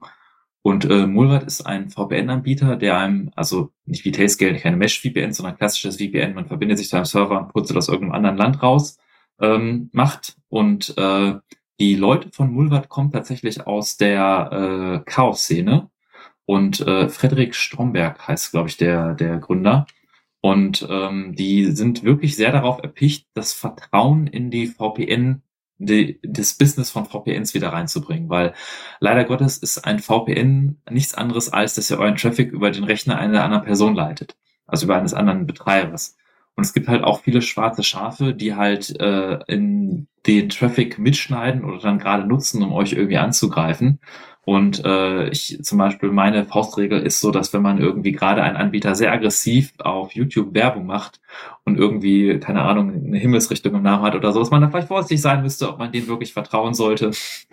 Und ähm, es gibt halt ein, äh, Mulvat versucht das halt gerade das Vertrauen herzustellen. Die haben auch geleitet, oder nicht geleitet, aber sie haben mit äh, äh, gestartet die Initiative System Transparency, die dazu da ist, äh, quasi sicher zu gehen, wie ein System startet und es nachweisbar zu machen, was ein System für Code laufen hat. Das hat auch was mit viel mit Signur, äh, Signaturen von Code zu tun, Trusted Boot mit Open Source Bootloadern und ähm, fällt auch unter den Begriff Measured Boot. Und das ist halt eine, eine lange Kette an Technologien, die es helfen sollen, einem besser zu verifizieren, dass der Server, mit dem man redet, das tut, was man erwartet und nicht heimlich irgendwelche Logs abgreift oder andere Dinge irgendwie mit seinen eigenen Daten macht.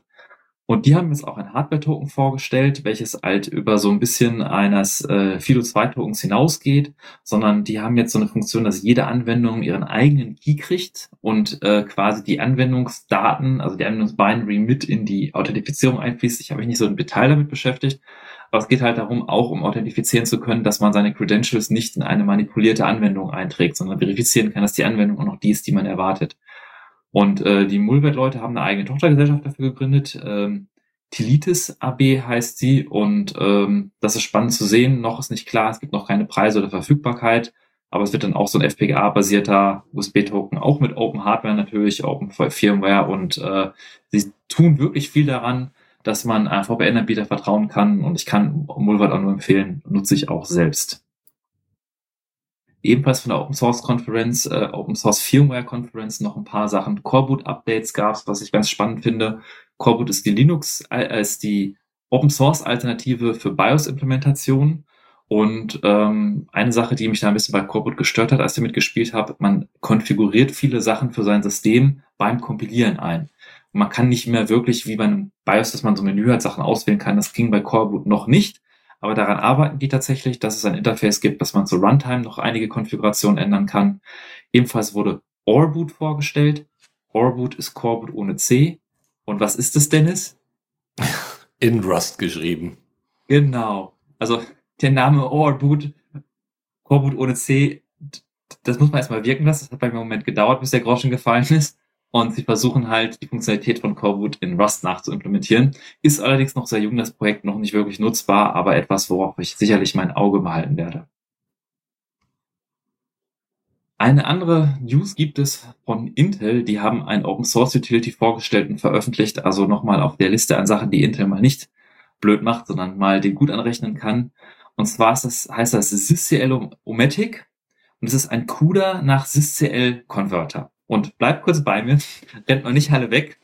Ähm, weil äh, ich weiß nicht, ob der eine oder andere vielleicht schon mal mit Grafikkartenprogrammierung zu tun hatte selbst, aber er hat sicherlich genutzt. Also alles, was irgendwie Shader in Games ist und auch viele Beschleuniger bei Videobearbeitung, Videokodierung, Bildbearbeitung, Audio oder so, äh, werden teilweise auf die GPU ausgelegt. Und ähm, da ist, da gibt es mehrere Standards, wie man eine GPU programmieren kann. Und von der äh, Konus Foundation, die halt auch irgendwie OpenCL und Vulkan und so machen, ähm, die haben äh, Sys, SciCL, SysCL, ich weiß nicht, wie man es ausspricht. Bitte was? SYCL. Ah, System ja. Computing Language. Ähm, die ist dafür gedacht, dass man halt mit normalen C++, C++17 Standard verschiedene Beschleuniger programmieren kann. Also ähnlich wie bei OpenCL, das ist halt die, die, die, die Weiterentwicklung davon, dass man nicht nur GPUs, sondern FPGAs und verschiedene Beschleuniger äh, programmieren kann.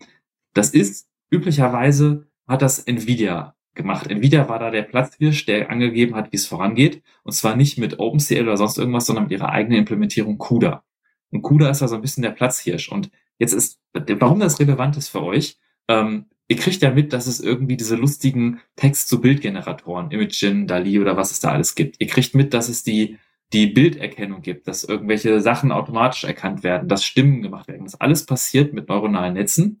Und neuronale Netze ist eins der klassischen Beispiele, die mit GPUs beschleunigt werden. Und auch in der Forschung, was diese Bildbearbeitungsforschung angeht, da ist eigentlich CUDA 99 Prozent wird das immer auf CUDA aufgebaut, was halt sehr schade ist, was halt sehr schlecht ist. Und deswegen ist eine Möglichkeit, von CUDA wegzukommen und vielleicht mal existierende Filter, Quellcode-Algorithmen, die man hat, umzukonvertieren nach dieser neuen Standard von der Konus Group, äh, durchaus interessant, dass man da mal vielleicht schafft, von diesem proprietären Standard CUDA wegzukommen.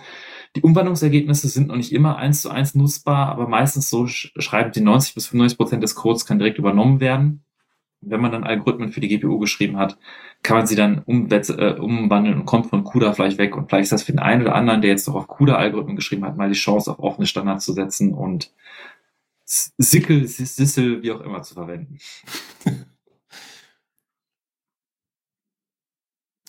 Ja, ich habe jetzt hier zugegebenermaßen eine Ankündigung mit drin, die äh, auch in Newsflash gehört, aber auch eigentlich in die Zockerecke gehört, ähm, nämlich den Open äh, Game Arts Fall Game Jam. Also es gibt Open Game Art. Äh, das ist ein Portal, äh, auf dem ihr äh, unter anderem so Pixelgrafiken findet oder Texturen oder sowas, die frei zur Verfügung stehen, damit ihr sie in eure, ähm, eure Spiele mit einbauen könnt, wenn ihr selber mal was bauen wollt. Ähm, und die, dieses Portal hat jetzt gesagt, wir wollen jetzt für den Herbst mal einen eigenen Game Jam machen. Der Game Jam ist auch schon gestartet. Der, seit dem 30. September läuft er schon und ähm, zum 31. September äh, wird er dann entsprechend beendet. Ähm, das heißt, wenn ihr da Bock habt, dran mitzumachen, könnt ihr das ja natürlich immer noch tun. Vielleicht dann mit ein bisschen kleineren Projekte als ursprünglich mal angedacht. Ist ja jetzt neun Tage her oder zehn Tage her, äh, seitdem es angefangen hat. Und äh, ja, das einfach nur mal hier dagelassen. Und wenn ihr da irgendwie was macht, dann meldet euch doch gerne mal bei uns. Da würden wir gerne ein bisschen mehr von erfahren. Oh ja, das finde ich klasse. Also wenn ihr mal selber bei sowas mitmacht und dann berichtet doch mal, dann können wir uns das mal angucken und auch mit in die Sendung nehmen. Äh, bevor wir zur Zockerecke kommen, habe ich aber noch ein paar Themen für euch. Und zwar aus dem Bereich Multimedia hat Google ein Codec äh, aktualisiert, nämlich deren Lyra-Codec für Sprachkomprimierung. Ja, wieder ein Komprimierungscodec von mir. Äh, haben sie in V2 veröffentlicht. Und zwar ist das ein Codec, der halt dafür da ist, Sprachdaten zu komprimieren, wie man das irgendwie von Telefon, Handy oder sonst wie kennt, Sprachchats. Und ähm, Speaks ist ein Beispiel aus Open Source Feld, Opus, was bekannt ist. Und äh, Lyra von Google basiert auf neuronalen Netzen und hat halt die Fähigkeit, mit sehr, sehr geringen Bitraten doch noch verständliche Ergebnisse zu erzeugen. Nur das Problem von Lyra in der Version 1 war, dass das mehr so eine Art Proof of Concept von der technischen Implementierung war. Es war halt nicht wirklich einfach nutzbar und die Bitrate war irgendwie fest während des Betriebs und Integration in andere Software schwer. Das haben sie sich jetzt alles mit V2 vorgenommen. Also es ist neue Architektur, es ist irgendwie einfacher zu integrieren. Man kann die Bitrate im Betrieb teilweise ändern zwischen verschiedenen und äh, nebenbei noch eine deutlich bessere Performance, also im Schnitt fünffach beim Decoden. Bei einem Test auf einem Pixel-Handy haben die das tatsächlich 35 mal schneller hingekriegt. Auch die Durchschnittslatenz von dem ganzen Stack haben die gesagt, sind von 100 Millisekunden auf 20 Millisekunden gesehen. Und das basiert halt alles irgendwie auf TensorFlow Lite und erlaubt es halt auch auf Embedded-Geräten und Mobilgeräten und so äh, effiziente Datenübertragung für Sprachübertragung zu machen mit sehr, sehr geringen Bitraten.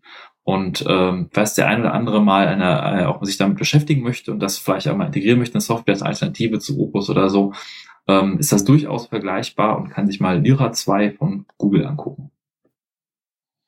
Dann noch, wenn ihr Plugins schreibt für GStreamer, das ist das, äh, wie, ne, wie sagt man dazu, das Audio-Management-Interface-Schnittstelle.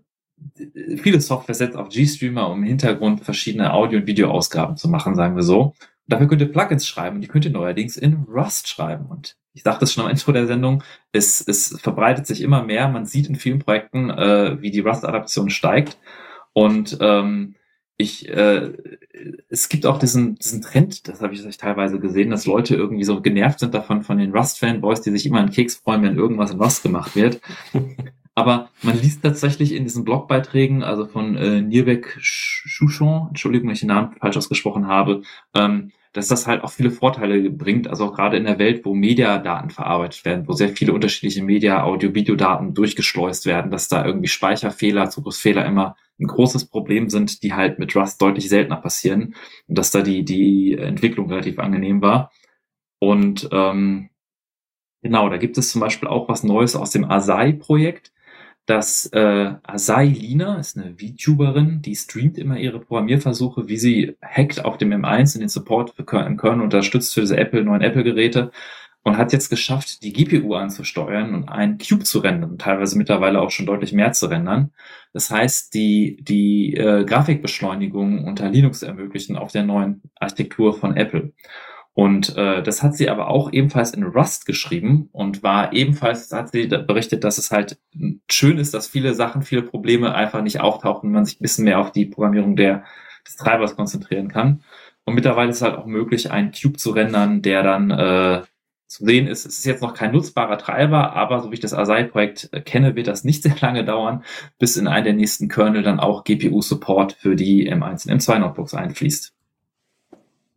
Und äh, wo wir bei Multimedia sind, noch eine kurze Neuigkeit. Pipewire und Wireplumber, das, was wir immer so als neuen Audio-Server hypen, äh, hält jetzt nicht nur bei Ubuntu 20, 22.10 Einhalt, sondern auch bei Debian 12, was für Mitte 2023 erwartet wird. Ähm, der, Rele der, der Release-Name ist Bookworm, glaube ich. Ich habe ich hab nie verstanden, warum Debian, also ich habe schon verstanden, warum sie diese Codewords verwenden, aber sie tauchen, manchmal tauchen sie in Artikeln nur die Codewords auf und nicht die Versionsnummer und dann bin ich immer verwirrt. Welches Debian-Release ist das denn? Da muss man nachgucken. Also ähm, ja, da finde ich Ubuntu mit den 22er, mit den Jahreszahl vorne und dann hinten eine 0410. Egal. Äh, Debian 12 wird auf jeden Fall mit Pipewire kommen.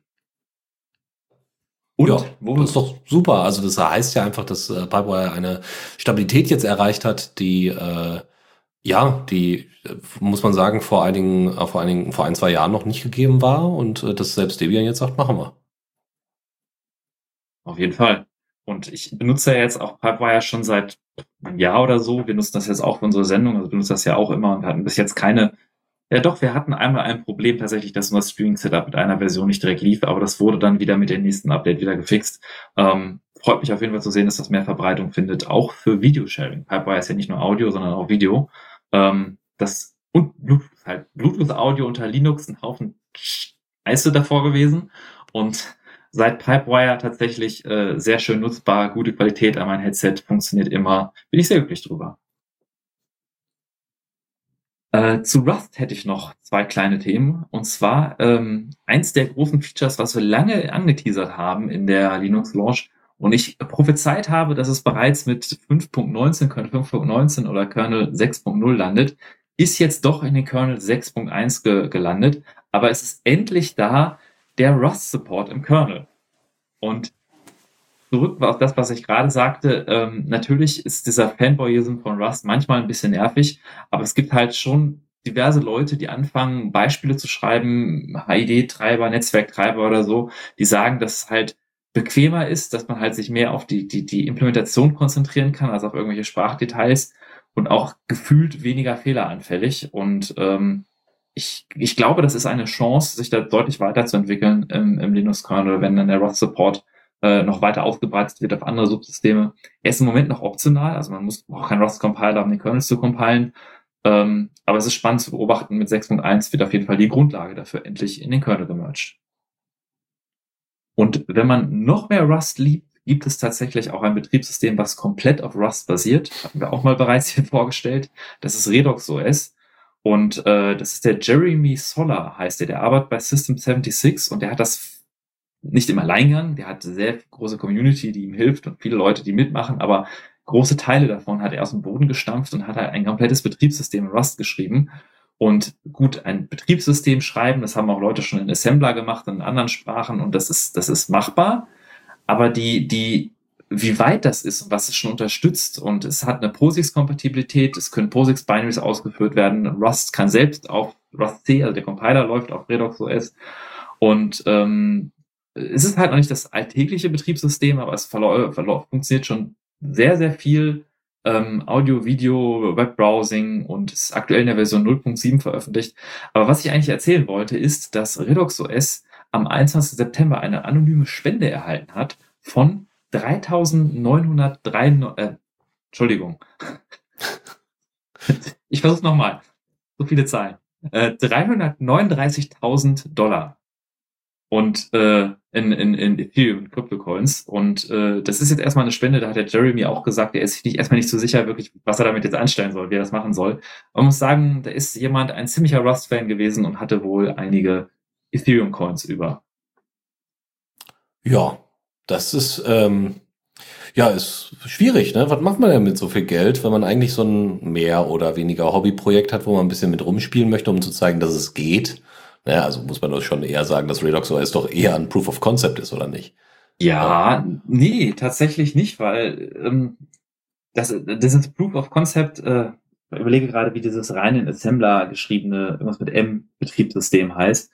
Ähm, das, das sind teilweise so, sage ich mal, so Proof of Concepts. Ähm, aber äh, bei Redux OS sieht man, dass der, dass der so viele verschiedene Sachen angeht. Der hat ein eigenes File-System drin, der hat eine, eine eigene, eigene Virtualisierungsebene, die er gerade entwickelt, Netzwerkstack, Webserver, Audioserver. Das ist also deutlich mehr als nur, also den Beweis erbracht, dass es geht, hat er schon lange. Ja, ja. Ähm, und ich, ich traue dem Redux OS durchaus zu, dass das irgendwann mal auch ein ernsthafter ernsthafte Alternative für etwas sein kann. Das, das wird wahrscheinlich so ein Nischendasein bleiben, wie ähm, FreeDOS. Wie ja, das, das, das war mal keine Nische, aber äh, was hat Intel da auf ihrer ME-Engine verwendet? Äh, Minix. Welches dieses, ah, dieses ja. äh, Betriebssystem war, was mal äh, zur Erforschung, also zu äh, Teaching Begriffe ah. zu Unterrichtszwecken gebaut wurde, genau. Und das, ja, es ist halt, das würde ich eher so sehen, aber ich glaube, dass Redox OS durchaus mehr als nur ein Experiment ist. Aber hast du gerade gesagt, dass FreeDOS kein, äh, kein Nischendasein fristet? Ja, jetzt, aber geh mal bitte 20, 30 ja, Jahre DOS, zurück. DOS, aber nicht FreeDOS. aber FreeDOS, also FreeDOS ist tatsächlich ernsthaft eingewählt. Es gibt halt viele Firmen, die haben halt irgendwie vor 600 Jahren irgendwie eine Software mal gebastelt für DOS. Ja, das und stimmt. betreiben ja, damit recht, super kritische Produktionsanlagen, die irgendwelche Millionen Businesswerte dranhängen. Und die sagen, ich update nicht auf irgendwas. Die nutzen teilweise FreeDOS relativ professionell. Das, das passiert ja, Redox OS oder Minix bis jetzt noch nicht. Nee, da hast du recht. Das, das stimmt. Das ähm, muss man auch so ein bisschen im Hinterkopf behalten, wenn man irgendwie von der Programmiersprache COBOL spricht, dass die ja immer noch irgendwie bei Banken ganz viel eingesetzt ja. wird und solche Geschichten, wo man denkt, wow, also das wird auch noch eine Weile, also das wird, wird auch wahrscheinlich nie vergehen, wenn man so auf sowas mal aufgebaut hat. Ganzen Legacy-Code. Naja. Kurz das Korrektur, Minix äh, hat auch durchaus seine Nutzung im Umfeld. Das erzählte ich ja gerade intern mit ME. Aber ihr wisst, was ich meine.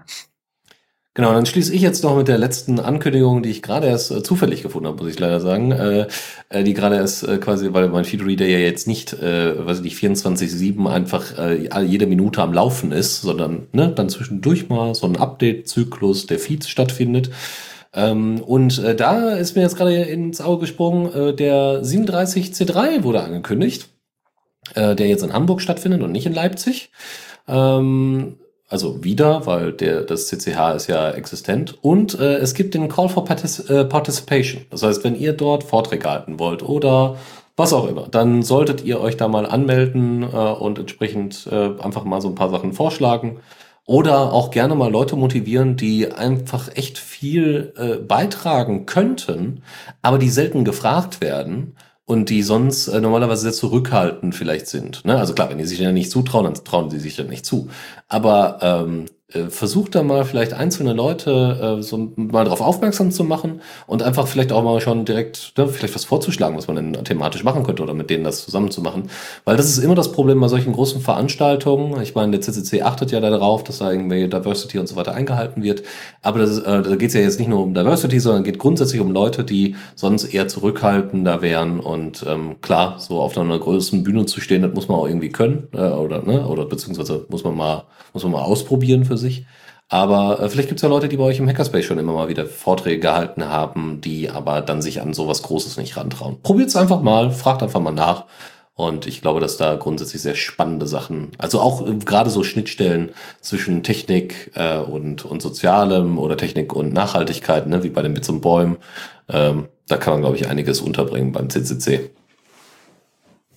Äh, du sagtest gerade, der wird in Hamburg stattfinden. Ähm, es, es wurde gesagt aus der Chaos-Ecke, dass es geplant ist, dass man da in, in Kontakt steht. Aber soweit ich weiß, gibt es noch keine offizielle Ankündigung, dass das wirklich im CCH stattfinden wird. Doch, oder? doch, doch, doch. Es hat sich schon gerade, also das ist mit dem Call for Participation. Der Call for, Partic ah. for Participation ist jetzt auch offiziell äh, gleichzeitig rausgekommen ähm, mit äh, wann der, Kon also am 14.6., nee, am 14.6. steht hier, der Chaos Computer Club wird seine 37. Ausgabe des Chaos Communication Congress in Hamburg ausrichten. Da steht nicht, wir könnten da mal gucken, sondern wir werden.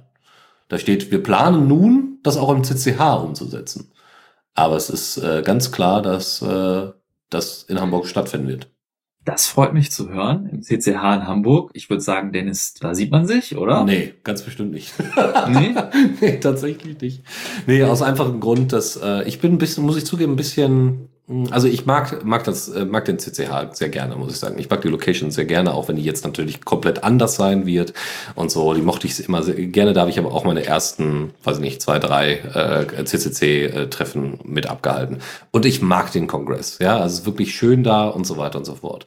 Aber ich muss zugeben, dass ich keine Lust habe auf einen Kampf um Tickets. Ja, ich habe einfach keine Lust, mich da äh, äh, in irgendeiner Weise äh, zu viel, also wie soll ich sagen, zu viel damit beschäftigen zu müssen, ein Ticket zu bekommen, nur um dann da zu sein. Ja? Ähm, das, das, nee, da habe ich einfach keine Lust äh, zu und äh, also ist mir einfach das, den Aufwand nicht wert. Ähm, und das wurde in Leipzig, habe ich so ein bisschen das Gefühl gehabt, dadurch, dass einfach mehr äh, Tickets verkauft werden konnten, weil einfach mehr Platz da war Und ich muss zugeben, das, was wir aus der Location gemacht haben, ist auch, ne, ist natürlich nicht vergleichbar mit dem CCH, aber ist halt schon ordentlich gewesen mit dem CCL. So. Ähm, ne, also ha hackig genug, sagen wir mal. Chaosartig genug. Ähm, aber äh, diese, wie gesagt, äh, und deswegen wurde das so ein bisschen, da, da konnte der äh, Chaos Com äh, Communication Congress halt wachsen im, in Leipzig, ja, weil du einfach genügend Fläche hattest. Und das kannst du halt jetzt im CCH nicht mehr. Und äh, das heißt, es, äh, der, ist, der Kongress ist bekannter geworden, der Druck auf die Tickets, sich Tickets zu stappen, ist größer geworden. Und äh, also irgendwann, wenn es mir dann wirklich, wenn ich es dann wirklich sehr vermisse, dann werde ich vielleicht mal zum Kongress zurückkehren. Aber jetzt, solange äh, Corona auch weiterhin nochmal fungiert, werde ich ganz bestimmt nicht beim Kongress dabei sein. Da schaue ich mir dann lieber die Livestreams zu Hause an. Oder gehe dann eben zum äh, äh, Congress Everywhere tatsächlich, was einfach dann auch eine angenehme Atmosphäre ist. Ne? Da macht, richtet man einfach bei sich zu Hause, beziehungsweise dann in seinem lokalen Hackerspace eine entsprechende kleine, kleine Congress-Sitzung ein. Und äh, das funktioniert auch sehr gut mit den richtigen Leuten. Ja, hast recht, ist schwierig mit den Tickets, äh, aber vielleicht in der Postshow reden wir nochmal drüber, dann gucken wir mal, ob ich dich überzeugt kriege. Ansonsten vielleicht machen wir eine Congress Everywhere Sondersendung zum Kongress, aber irgendwas machen wir auf jeden Fall zum Kongress. Ja, ja, auf jeden Fall. also das ist um Gottes Willen, wir könnten, also eine Möglichkeit wäre, ihr würdet hinfahren und äh, wir können streamen, aber genau, ganz richtig, können wir vielleicht gleich in der äh, Postshow nochmal. Genau, äh, erstmal weiter und zwar zu ja, Moment, so schnell ging er nicht. Zockerecke. Genau, und zwar, da weil wir jetzt den ganzen Tag schon über Rust gesprochen haben, das ist alles Schuld von Michael, sprechen wir jetzt wieder über Rust, aber nicht wegen äh, der Programmiersprache Rust, sondern wegen dem Spiel Rust. Äh, die Entwickler des Spiels Rust haben sich nämlich nochmal zum Proton-Support äh, geäußert. Rust hatte nämlich mal Linux-Support 2019. Den haben sie dann dort ein, eingestellt, weil äh, es zu immensem Cheating gekommen ist und das einfach unter Linux deutlich einfacher ist. Da ich Rust jetzt also von der von der Spielmechanik nicht so viel kenne, außer dass es ein Survival-Spiel ist, ähm, da scheint es wohl auch so zu sein, dass man dann irgendwie langfristig Sachen aufbaut und und und, die dann, wenn gecheatet werden kann, weil halt alles Mehrspielermodus, äh, dann auch entsprechend kaputt gemacht werden können. Und das ist natürlich sehr ärgerlich, wenn du da irgendwie ohne Ende Stunden in, in, äh, implementiert hast äh, in deine in das Spiel investiert hast ähm, und dann am Ende ähm, ja alles kaputt ist wegen äh, ein paar Cheatern. So, wie macht man das jetzt? Ähm, es gibt eine neue äh, hier Easy Anti-Cheating, äh, also Easy Anti-Cheat ist ja die Software, die äh, auch offiziell hier Proton Support mitliefert und und und. Und es äh, ist jetzt so, dass Rust auch auf eine neue Plattform, auf eine neue EAC-Plattform gehievt worden ist, die entsprechend äh, Support für die Steam Deck bietet oder grundsätzlich für Proton bietet und somit die Möglichkeit wieder existieren würde, vielleicht wieder den Linux-Support anzuschalten. Aber sie haben ganz klar gesagt, dass sie nicht äh, äh, ganz klar sagen können, dass es kommt. Also sie würden es gerne, aber wenn wir, sie müssen ganz klar abschätzen, was das Risiko ist, weil sie wollen halt nicht, dass sie das irgendwie sechs Monate lang laufen lassen. Also ne, sie, sie entscheiden sich dafür, sie sagen so, wir nehmen das Risiko in Kauf und müssen dann nach irgendwie sechs Monaten das Ding wieder abschalten und müssen wieder den Linux-Support und Proton-Support wegwerfen, äh, weil äh, es doch zu immensem Cheating gekommen ist. Wir schauen mal. Also es gibt ja auch andere Möglichkeiten, tatsächlich Rust auf dem äh, auf zu, zu zocken, tatsächlich auch auf der Steam Deck, indem man zum Beispiel mit äh, der Steam Link, äh, also mit Steam Link äh, arbeitet, indem man äh, Remote Play aktiviert. Das heißt, ihr habt euren Windows-Rechner, habt dort Steam drin, das ist bei euch im internen Netzwerk, ihr habt die Steam Deck bei euch im internen Netzwerk und dann setzt ihr euch entweder auf die Couch oder wie auch immer mit der Steam Deck und streamt halt über Remote Play vom Linux, äh, vom Windows-Rechner auf eure Linux Steam Deck. So, das könnt ihr halt machen. Damit könnt ihr es auch spielen, aber es ist natürlich nicht so geil, weil ihr habt ja dann immer noch ein, Win ein, ein riesen Sicherheitsrisiko bei euch in der Bude, nämlich ein Windows-Rechner im äh, internen Netzwerk und das ist natürlich nicht so schön, das kann ich schon verstehen. Dann eine andere News, die ebenfalls Erschütterung ausgelöst hat, nämlich Stadia, die das wundervolle, grandiose Gaming-Streaming-Angebot äh, von Google äh, wird eingestampft. Nach Riesenbremborium von zwei Jahren haben sie dann gesagt, ach ja, also ist irgendwie nicht so vorangegangen, wie wir gedacht hätten. Was unter anderem daran lag, dass sie halt irgendwie Preise aufgerufen haben für Spiele, die man so einfach auch hätte kaufen können. Also äh, da war es dann so, äh, dass dann gesagt worden ist, ja, also hier kostet hier Destiny äh, genauso viel wie, äh, weiß ich nicht, wie, wie wenn es im Laden gekauft werden würde. Und das hat natürlich viele Leute abgeschreckt. Und ansonsten hat sicherlich auch einfach die Google-Plattform Leute abgeschreckt. Was ist aber das Besondere jetzt und warum reden wir jetzt darüber? Stadia hat eine, ähm, hat äh, eine Besonderheit gehabt, nämlich dass das ganze Ding auf Linux-Servern lief. Und das heißt, sie haben eine eigene Kompatibilitätsschnittstelle gebaut, ähnlich der von Proton. Also sie haben da jetzt keine Details zu veröffentlicht, aber naja. Ähm, die entsprechend auf Nvidia-Grafikkarten, glaube ich, sogar basierte, was ziemlich absurd ist, da dann ausgerechnet Linux zu verwenden, aber das haben sie halt getan. Ähm, und deswegen, äh, ja, das durchaus ein Problem war. Äh, also sie, sie, haben das, sie haben das technisch umgesetzt bekommen, aber äh, wie gesagt, das ist dann nicht zum Erfolg geführt. So, jetzt haben sie also diese Technologie und haben jetzt gesagt, so, the underlying technology platform that powers Stadia has been proven at scale and transcends gaming. Ne? Läuft also unter Gaming, das, was sie da gebaut haben. Und sie überprüfen jetzt, ob es Möglichkeiten gibt, ähm, diese Technologie irgendwo anders einzusetzen, zum Beispiel bei YouTube, Google, bei YouTube, Google Play oder äh, zum Beispiel im Bereich Augmented Reality. Mhm. Ähm, und äh, schauen wir mal, was sie denn dann so mitmachen. Also es wird also weiterverwendet. Wenn ihr Stadia gekauft hattet oder eine Subscription habt, Moment, einen Moment.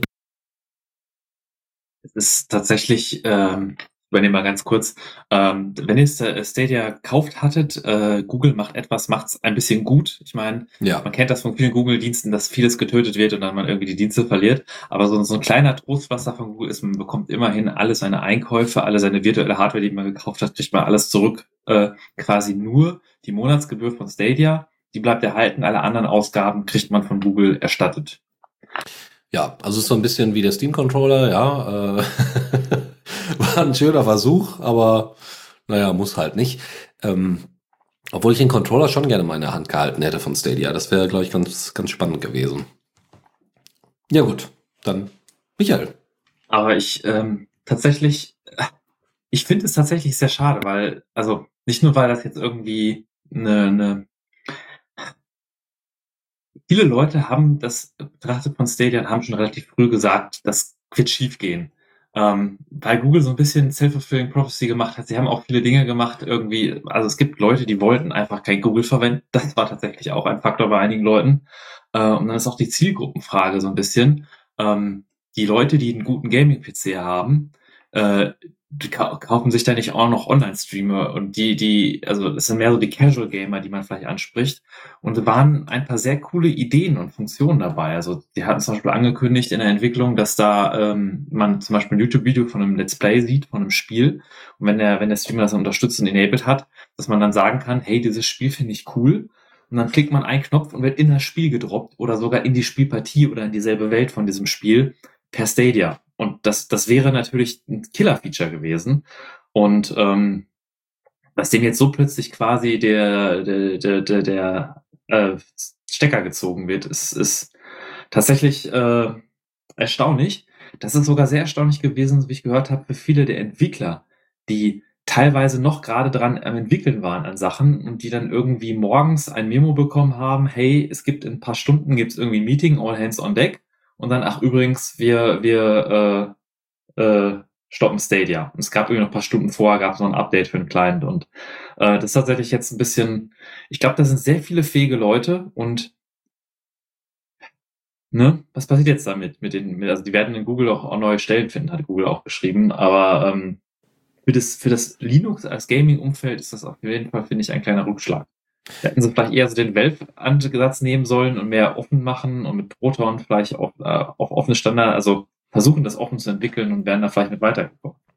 Ja, ich sehe das tatsächlich nicht so sehr als Rückschlag, muss ich zugeben. Ähm, also wie gesagt, sie haben da einfach viele, viele Fehler gemacht, die es äh, Valve halt nicht gemacht hat. Ähm, sie haben äh, Sachen versucht, die halt nicht funktioniert haben. Also ne, sie haben dieses Ding so von wegen, wir müssen auch Hardware irgendwie mitschippen, damit das nicht einfach nur irgendwie ein Service ist. Ne? So, das ist ja erstmal gar nicht so die schlechteste Idee. So, äh, das, äh, ne? gut, bei der Steam Deck geht's auch primär um die Hardware, muss man ganz klar sagen, ne? damit das Ding da drauf läuft und überhaupt. Und, also äh, ich finde das jetzt äh, nicht äh, toll dass äh, Stadia jetzt geschlossen worden ist, aber ich finde es jetzt nicht so ein Rückschlag tatsächlich, weil die Leute merken es ja, also wie, wie soll ich sagen, da, wenn jetzt die äh, Steam Deck tatsächlich ein Failure gewesen wäre, was ich mir, muss ich zugeben, bei all dem, was was sie da angekündigt hatten, äh, einfach nicht hätte vorstellen können. Also hätte ich schon sehr an meinem, an meinem Urteilsvermögen gezweifelt.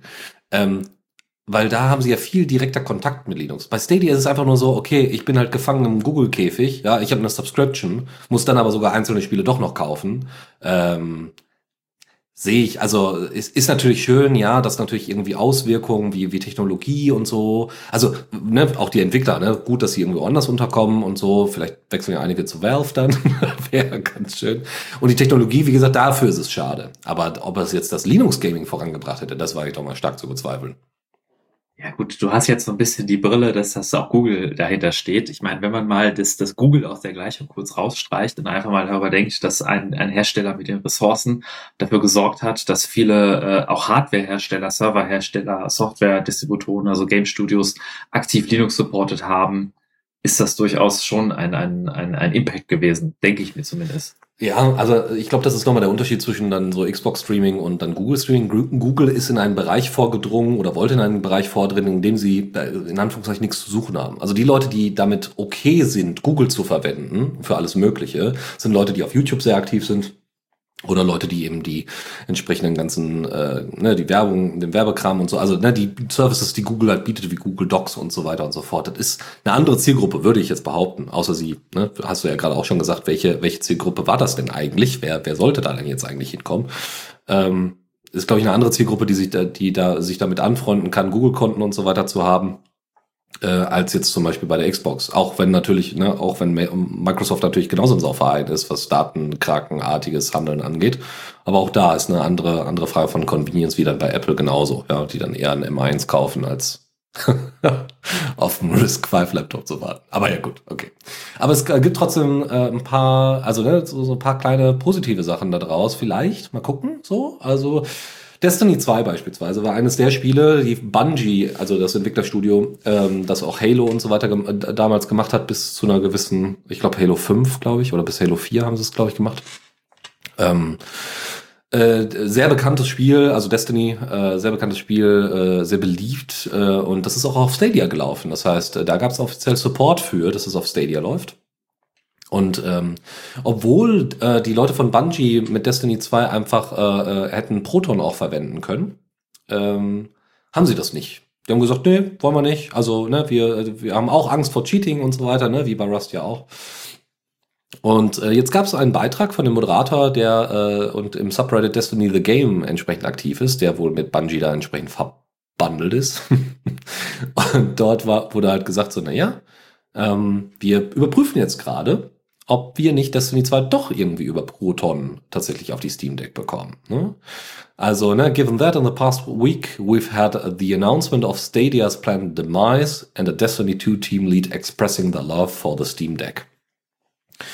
Und jetzt guckt man eben, ob das nicht doch möglich ist. Mal schauen, was daraus wird. Auch die versprechen natürlich nichts. Deswegen bin ich einmal gespannt.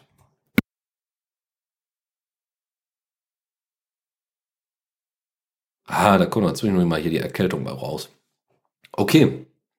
Wir haben jetzt schon relativ viel auch immer wieder angeteasert, was äh, Steam Deck, äh, was die Steam Deck angeht. Wir gehen jetzt mal einen, einen äh, Punkt weiter, nämlich wir haben einen Meilenstein erreicht bei der Steam Deck. Es gibt keine Warteliste mehr. Ihr könnt einfach jetzt eine Steam Deck bestellen und sie bekommen. Und die Docking Station ist veröffentlicht worden. Äh, die Docking Station kostet irgendwie um 100 Euro. Ähm, die kann was, ne? Wurde ja auch entsprechend in Tokio da bei der bei dem bei der Gaming Conference entsprechend benutzt und auch äh, äh, gezeigt und das funktioniert sehr gut. Ähm, schaut euch das einfach an. Also ne, wie gesagt, wenn ihr eine Steam Deck haben wollt, äh, gibt es jetzt auf jeden Fall eine gute Möglichkeit, jetzt vor Weihnachten das hinzukriegen. Ähm, so, das andere ist, äh, ist ist auch eine neue Steam OS Version veröffentlicht worden. Da greife ich jetzt mal nur zwei interessante Features raus. Nämlich einmal gibt es die Möglichkeit, Virtual Menus einzurichten. Das heißt, wenn ihr, ähm, wenn ihr zum Beispiel mit dem Touchpad arbeiten wollt, also ihr habt einen, ihr seid, äh, äh wie soll ich sagen, äh, ihr macht normalerweise World of Warcraft oder sowas ähm, oder irgendwas anderes Kompliziertes, wo ihr eigentlich eine Tastatur oder eher sogar noch eine zweite Tastatur für braucht. Das ist natürlich auf einem Gaming-Controller ein bisschen schwierig, egal ob Steam Deck oder Xbox 360 oder was auch immer.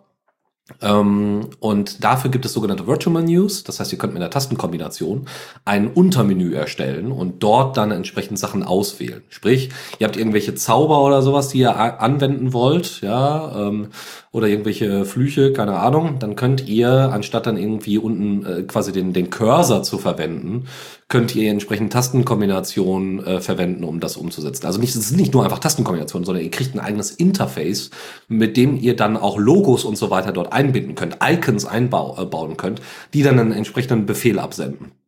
Und das macht es halt unglaublich anpassungsfreudig. Und ich kann mir sowas zum Beispiel super für äh, Valoran oder Mindtest oder sowas vorstellen, weil ihr ja da auch ein Inventar habt und äh, was weiß ich.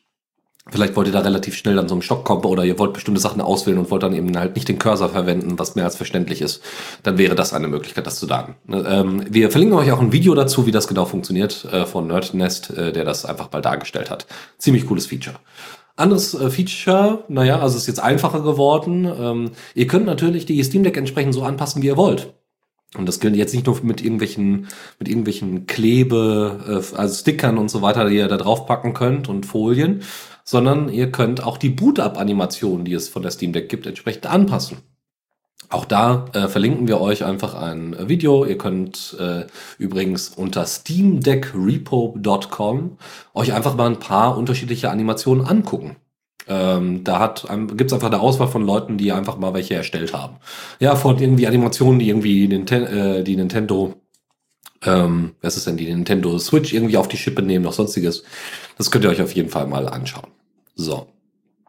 Und dann noch eine Sache, nämlich äh, Liam Darwis, also Liam Darwy ist der äh, Kollege von Gaming on Linux, der hat eine eigene Wishlist erstellt, was er sich denn noch in Zukunft wünschen würde. Und eine Sache ist, äh, dass er den Homescreen noch ein bisschen besser customizen möchte. Also, dass man nicht einfach nur sieht, oh, das ist als letztes gespielt, sondern dass du sagst, ich möchte hier meine Collections haben und da möchte ich dies und da möchte ich jenes. Ähm, dann, ähm, na, also zum Beispiel, dass man irgendwie den Homescreen, äh, unabhängig davon, ob man jetzt irgendwie das Pausenspiel dauernd gespielt hat, äh, dass dieses Pausenspiel aber immer angezeigt wird. Solche Sachen würde er gerne festlegen. Dann er möchte gerne das äh, Performance Overlay anpassen, also es, dieses Mango hat. Ihr habt ja so ein Performance Overlay, da könnt ihr dann sehen, wie viele FPS gerade das Spiel äh, durchzieht äh, oder wie die Prozessoren und äh, GPUs gerade belastet werden. Das könnt ihr euch anzeigen lassen. Und äh, dieses Overlay, das möchte er gerne anpassen, dass man diese einzelnen Schritte, die man da machen kann, also irgendwie sechs Stufen, ne, bis von äh, nur FPS, also von nichts anzeigen bis hin zu FPS anzeigen, bis hin zu ähm, äh, tatsächlich alle GPUs im Detail anzeigen. Ähm, das würde er gerne anpassen. Dann Downloads, äh, äh, trotz dass der äh, äh, Bildschirm dann aus ist, das würde er gerne ermöglicht haben. Dann ähm, mehr offizielle Apps, die quasi unter der Non-Steam-Section zu finden sind. Und äh, dass man die auch viel, viel, viel, viel einfacher installieren kann im Gaming-Mode. Das habe ich auch übrigens als Problem. Ähm, das hätte ich nämlich auch gerne, dass ich nicht, äh, dass ich quasi im Game Mode selber auch äh, einfach Non-Steam Sections hinzufügen kann. Also beispielsweise Element habe ich tatsächlich auf meinem auf meiner Steam Deck oder andere oder ein Firefox oder so wenn ich doch mal eben schnell gucken möchte, weil sonst muss ich nämlich die Steam Deck rebooten äh, und dann muss es im Desktop-Modus äh, gewechselt werden und das ist ein bisschen schade. Dann geht's noch so um äh, Shader Cache, der sich sehr schnell ansammelt ähm, und das irgendwie klar gemacht werden muss, wie man den am besten gerade bei der 64 GB Version äh, entsprechend löschen kann. Und äh, das On-Screen Keyboard muss noch mal ein bisschen besser für den Desktop-Mode angepasst werden. Außerdem sollte Plasma Desktop ähm, bessere ähm, öfters und schneller geupgradet werden. Da gibt es übrigens auch einen Vortrag von, äh, von, K von KDE zu, äh, die da auch mitentwickelt haben bei Blue Systems. Sehr schönes Ding, äh, werden wir auch verlinken. Und worauf er auch noch wartet, ist der Steam Controller 2. Und da muss ich ihm tatsächlich noch mehr recht geben als ohnehin schon. Auf den warte ich auch. Das finde ich richtig geil. Hier mit mehreren Leuten an der Steam Deck zu zocken, fände ich schon richtig gut. Das dazu, äh, das waren unsere Steam Deck News. Natürlich gab es viel, viel mehr, aber wir beziehen uns, äh, begrenzen uns jetzt mal auf diese hier. Eine, eine kleine News habe ich noch dazwischen geschummelt zu Steam Deck, wenn wir jetzt schon noch bei der Steam Deck sind, weil das ist ein Utility, was viele Steam-Nutzer habe ich, also Steam Deck-Nutzer gehört haben, was sie gerne nutzen. Und zwar ist das Distro-Box, welches in Version 1.4 veröffentlicht wurde. Ähm, das ist ein kleines Helfer-Utility, was es einem erlaubt, eine beliebige oder eine, es gibt eine sehr, sehr lange Liste an Supported Linux-Distributionen in einem Container-Environment zu starten und auszuführen und einfach zu switchen, dass man dann plötzlich in einer Ubuntu-Konsole sitzt und da die Paketmanager von Ubuntu verwenden kann oder da die von Arch oder da die von Gentoo. Und das ist tatsächlich gerade eine Möglichkeit bei diesem, das Betriebssystem von der Steam Deck ist ja normalerweise immutable, also nicht veränderbar. Und äh, der Distrobox ist dann eine Möglichkeit, da schnell Sachen nachzuinstallieren und äh, auszuprobieren. Und das nutzen wohl einige Leute von Steam Deck so ger äh, gerne, dass die jetzt auch einige Unterstützung da verbessert haben für Podman, was keinen Root-Zugriff braucht, ähm, um da irgendwie die, die, die Distrobox-Funktion besser zu nutzen. Und es wurde auch die Doku erweitert, speziell für die Steam Deck. Und äh, deswegen habe ich das Update mal kurz, kurzhand damit zugenommen. Ähm, ebenfalls lese ich in den Changelogs, ähm, berücksichtigt nun xdg config home, die Environment-Variable. Äh, das hat jetzt nichts mit der Steam Deck zu tun, aber das ist mein, mein, mein Appell an die Open Source Entwickler da unten, äh, da draußen. Äh, das ist eine Environment-Variable, die sagt, wo normalerweise die, äh, die äh, Settings gespeichert werden und dass die nicht, manche Tools gehen davon aus, äh, dass das immer irgendwie immer slash home slash Benutzername ist, äh, speichern auch direkt darunter, nutze ich den Config-Ordner und dieser XDG Desktop-Standard, äh, sollten mehr Tools per Default verwenden und ihre Config-Dateien nicht einfach in mein Home-Verzeichnis scheißen. Das so als PSA zwischendurch, aber damit äh, wären wir auch mal durch mit den Soccer News und Steam Deck News. Kommando der Woche. Und da habe ich euch einen kleinen Artikel mitgebracht, ähm, wenn ihr PDFs bearbeiten wollt, also mehrere PDFs zusammenfügen wollt. Es gibt diverse Tools zum Editieren von PDFs, aber gerade unter Linux ist es manchmal nicht einfach, die, die, die richtigen zu finden. Vor allem, wenn man so eine einfache Aufgabe hat, wie PDFs zu verschmelzen, gibt es ein Kommandozeilentool namens PDFTK. Das haben wir euch verlinkt, eine Anleitung äh, auch von linuxhin.com, wie ihr mehrere PDF-Dateien hintereinander mergt zu einer großen PDF-Datei falls ihr mal irgendwie was hochladen wollt und eine Bewerbung oder sonst was, die wollen nur eine PDF, man mehrere Dokumente hinzufügen, ist das vielleicht eine praktische Anleitung für den einen oder anderen. Tipps und Tricks. Genau, wir kündigen mal kurz ein neues Portal an, das nicht von uns kommt, sondern äh, von Claudius Gerieger. Der hat nämlich linux-content.org äh, veröffentlicht. Das ist ein neuer Blog, der sich vor allem an Kreative richtet, die eben mit Linux unterwegs sind und ähm, zum Beispiel solche Sachen äh, darstellt, wie man denn ähm, äh, zum Beispiel ein, ein Autorentool, also so, so ein echte, echtes Schriftstellerwerkzeug um zum Beispiel äh, entsprechende ähm, Romane zu schreiben und so, äh, die normalerweise nur auf Windows laufen, diese unter Wine zum Laufen zu kriegen, damit sie auch unter Linux laufen, beispielsweise. Ja, das heißt, es ist technisch ausreichend, äh, ähm, ne, aber es erfüllt halt die Funktion, dass es vor allem die Kreativen entsprechend äh, fokussiert. Schaut einfach mal rein. Wir werden auf jeden Fall immer wieder mal Content, der uns dann entsprechend ins Auge fällt, äh, dann natürlich hier promoten. Dann äh, genau haben wir auch direkt von Linux Content einen ersten Beitrag, nämlich Autorensoftware unter Linux wie Patchwork, Manuscript und Bibisco laufen lassen.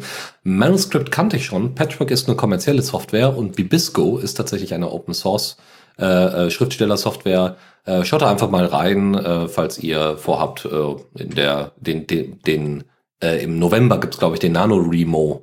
Also der, äh, ich weiß gar nicht mehr, wie er genau heißt, äh, also ausgeschrieben ist es der Write Month, äh, der, der, der äh, November ist der äh, Schreib, Schreibmonat. Ähm, wenn ihr da also Bock habt, äh, dann könnt ihr dann auch solche Software mit verwenden. Ein weiterer Link-Tipp äh, ist äh, Boilerplate, äh, das Boilerplate-Repo für ein Android CI und CD. Solltet ihr also irgendwie selber mal Bock haben, euch mal mit Android-Entwicklung, also App-Entwicklung äh, zu beschäftigen. Und ihr wollt da mal so eine komplette CI-CD-Pipeline haben, äh, um eben zu überprüfen, ob die äh, Applikation gut funktioniert und und und, dann äh, könnt ihr das äh, verwenden ähm, und das haben wir einfach mal verlinkt nicht erwähnen. Ich habe das Repo gerade kurz angeschaut. Es ist tatsächlich, äh, also so eine Android-Entwicklung, Anwendung zu bauen, irgendwie mit Gradle auf der Kommandozeile, ist jetzt nicht die große Kunst. Äh, aber es gibt ja die Integration von diversen Google-Diensten, die Veröffentlichung im Play Store, Review-Prozesse und andere Sachen, so Best Practice, die sich in der Mobile-Entwicklung, also nicht nur die Google-Sachen, sondern auch anderes Tooling drumherum, die sie etabliert haben. Und das wird da alles sehr schön beschrieben, auch äh, in der README für GitHub Actions und für GitLab äh, äh gibt es da verschiedene Sachen, die man sich bedienen kann und vielleicht bei der eigenen Android-Entwicklung mitnutzen kann. Dann hatte ich ja gerade schon ganz kurz gesagt, äh, ne, man findet zwischendurch mal wieder äh, noch mal ganz kurz was ich neue Sachen im Feedreader. Ähm, das würde zum Beispiel weniger ein Problem sein, wenn ich Matrix als mein Feedreader verwenden würde. Mache ich zwar nicht, aber könnte man. Es gibt dafür natürlich die ganz normalen Extensions, also Erweiterungen, die man so nutzen, direkt integriert in Element nutzen kann. Oder man nutzt äh, den Matrix RSS Room Bot. Und damit könnt ihr nämlich einen Raum, ein Feed erstellen. Ähm, ich mach's so nicht, aber wer das unbedingt so machen möchte, kann das dann so tun. Und ich habe noch einen Blogpost mitgebracht von The Evil Skeleton, der heißt What Not to Recommend to Flatpad Users. Und zwar hat er ein paar Tipps gesammelt, dass man, wenn man Leuten, die Flatpak nutzen, äh, so ein paar Dinge, die manchmal in so Tutorials und Online-Foren auftauchen, die irgendwie eher Dinge kaputt machen, als sie helfen. Äh, als Beispiel zum Beispiel das GTK-Theme, die Environment-Variable zu setzen. Oder was ich gelernt habe in diesem Blogartikel, dass äh, wenn man seine Flatpak-Binaries quasi direkt aufrufen will, nicht immer Flatpak Run und dann den Namen der, der Software, äh, machen sich manche Leute Aliasse dafür. Anstatt ein Alias zu machen, kann man in seinen Path aufnehmen den Ordner .local share flatpak exports bin, wo Flatpak eine Binary äh, hinterlegt für alle Anwendungen, die man installiert, sodass man sie direkt aufrufen kann, ohne dass man immer Flatpak Run davor schreiben muss. Dann habe ich noch zwei F-Droid-Apps äh, mitgebracht, nämlich einmal Sobriety. Das ist äh, eine Software, wie, mit der ihr tracken könnt, wie lange ihr clean oder trocken seid, also wie lange ihr abstinent wart. Für, also tatsächlich auch explizit an Leute gerichtet, die ähm, Alkoholprobleme haben und da irgendwie Unterstützung benötigen, aber wo man das, also man möchte, man möchte das in der App eintragen, äh, weil es dann irgendwie einfacher ist, als hier mit Papier rumzuhantieren. Und um auch seine Erfolge entsprechend zu sehen, ähm, das ist natürlich alles einfacher gesagt als getan. Aber ähm, solche Apps gibt es natürlich schon, nur die sind halt nicht Open Source und sind entsprechend immer angebunden an irgendwelche Third-Party-Leute. Und das heißt, du kriegst, äh, also hast dann halt Tracking oder Werbung oder sonstiges in solchen Dingern drin. Und das ist beim Thema Drogenkonsum oder eben grundsätzlich Abstinenz, das kann ja auch Zucker sein oder sowas, kann man ja entsprechend einstellen ähm, äh, ne, weil man das irgendwie reduzieren möchte oder tatsächlich darauf verzichten möchte, dann muss man äh, sagen, das wäre also das, ne, sind ja trotzdem private Daten und äh, zeigt unterstreicht nochmal, dass jeder etwas zu verbergen hat. Der zweite Punkt ist äh, DiaGuard. Äh, das ist eine F-Droid-Applikation oder eine Android-Applikation, äh, die einen Diabetes-Tracker darstellt. Damit könnt ihr euren äh, äh, Blutzucker, euren Insulinspiegel, äh, Kohlenhydrate und und und euren Puls, euren Blutdruck und so weiter könnt ihr entsprechend alles bemessen und au euch ausgeben lassen und tracken und ähm, habt sogar die Möglichkeit, das als PDF CSV äh, äh, umzusetzen, um das auch äh, technischen, äh, medizinischen natürlich, ne, medizinischen äh, Professionals, also Ärzte und Co. entsprechend zu unterbreiten. Es unterstützt mehrere Sprachen, hat sogar einen Dark Mode, hat Statistiken, so dass man eben auch eine schöne Übersicht hat, ist komplett werbefrei, wer hätte es gedacht, und komplett tracker-free. Und äh, wenn ihr da einfach mal eine Übersicht drüber haben wollt und euch das äh, als Person, die entsprechend Diabetes hat, äh, egal welche, ähm, äh, hilft, dann äh, gerne solche Open Source Software verwenden. Und wir äh, gehen mit dem letzten Link-Tipp raus, nämlich ähm, eine Person war für drei Jahre lang, also hat drei Jahre lang als Open Source Contributor entsprechend äh, Erfahrungen gemacht und teilt das in einem eigenen Blogbeitrag ähm, ne, also und gibt dann solche Tipps wie, dass man das Projekt bekannt machen muss, dass man entsprechend selber Mentor äh, sein soll oder Mentorin beziehungsweise als Mentorin auch äh, werbe, darum werben sollte, ähm, also welche anwerben sollte, selber mal versuchen als Maintainerin irgendwie unterwegs zu sein äh, und äh, was ich ganz schön fand, den Spruch war Community over Code. Das äh, ist glaube ich etwas, was nicht so nicht so oft äh, auftaucht. Ist natürlich trotzdem ein Problem bei Sicherheitslücken. aber, aber fand ich, fand ich schon ganz spannend und äh, gestreift auf jeden Fall sehr viele Themen, die wir heute angesprochen haben. Michael, damit haben wir's. uh, und nur noch anderthalb Minuten, um unter zwei Stunden zu bleiben. Aber wir kriegen fix die Sendung zugemacht. Wir bedanken uns auf jeden Fall bei all den Blogs und Leuten, die auch fleißig uns auch äh, News liefern. Also Boiling Steam, äh, Linux News, Gaming und Linux und all die Quellen, die wir verwenden. Und äh, wir bedanken uns natürlich auch bei unseren Zuhörern, dass ihr dabei seid. Wir sind gleich noch in der Aftershow weiter auf dem Stream, nicht mehr hier im, im Podcast. Also wer uns das mitkriegen will, die Aftershow, äh, geht doch, kommt doch mal live zu uns dabei. Die nächste Sendung ist am 13. November. Das ist wieder ein Sonntag, wieder 17 Uhr. Und wenn ihr uns einfach schreiben wollt und Kontakt geben wollt, wir haben auch Kommentar, also das Deutsch mit K, Kommentar at theradio.cc. Äh, wir haben auf der Seite, auf der The Radio CC Seite gibt es auch Kommentarspalten. Wir lesen auch die Kommentare. Da gibt's auch übrigens den Sendeplan, einen Kalender, in dem ihr auch seht, wann die nächste Sendung kommt. Oder ihr schreibt uns direkt im Chat zum Beispiel auf äh, Hashtag TheRadioCC auf Matrix oder über Mastodon äh, socialtechnics.de at TheRadioCC und wir freuen uns auf jedes Feedback und immer wenn ihr uns was schreibt. Ich wünsche euch einen wunderschönen Abend und äh, sage auf Wiedersehen. Bis demnächst. Ciao, ciao.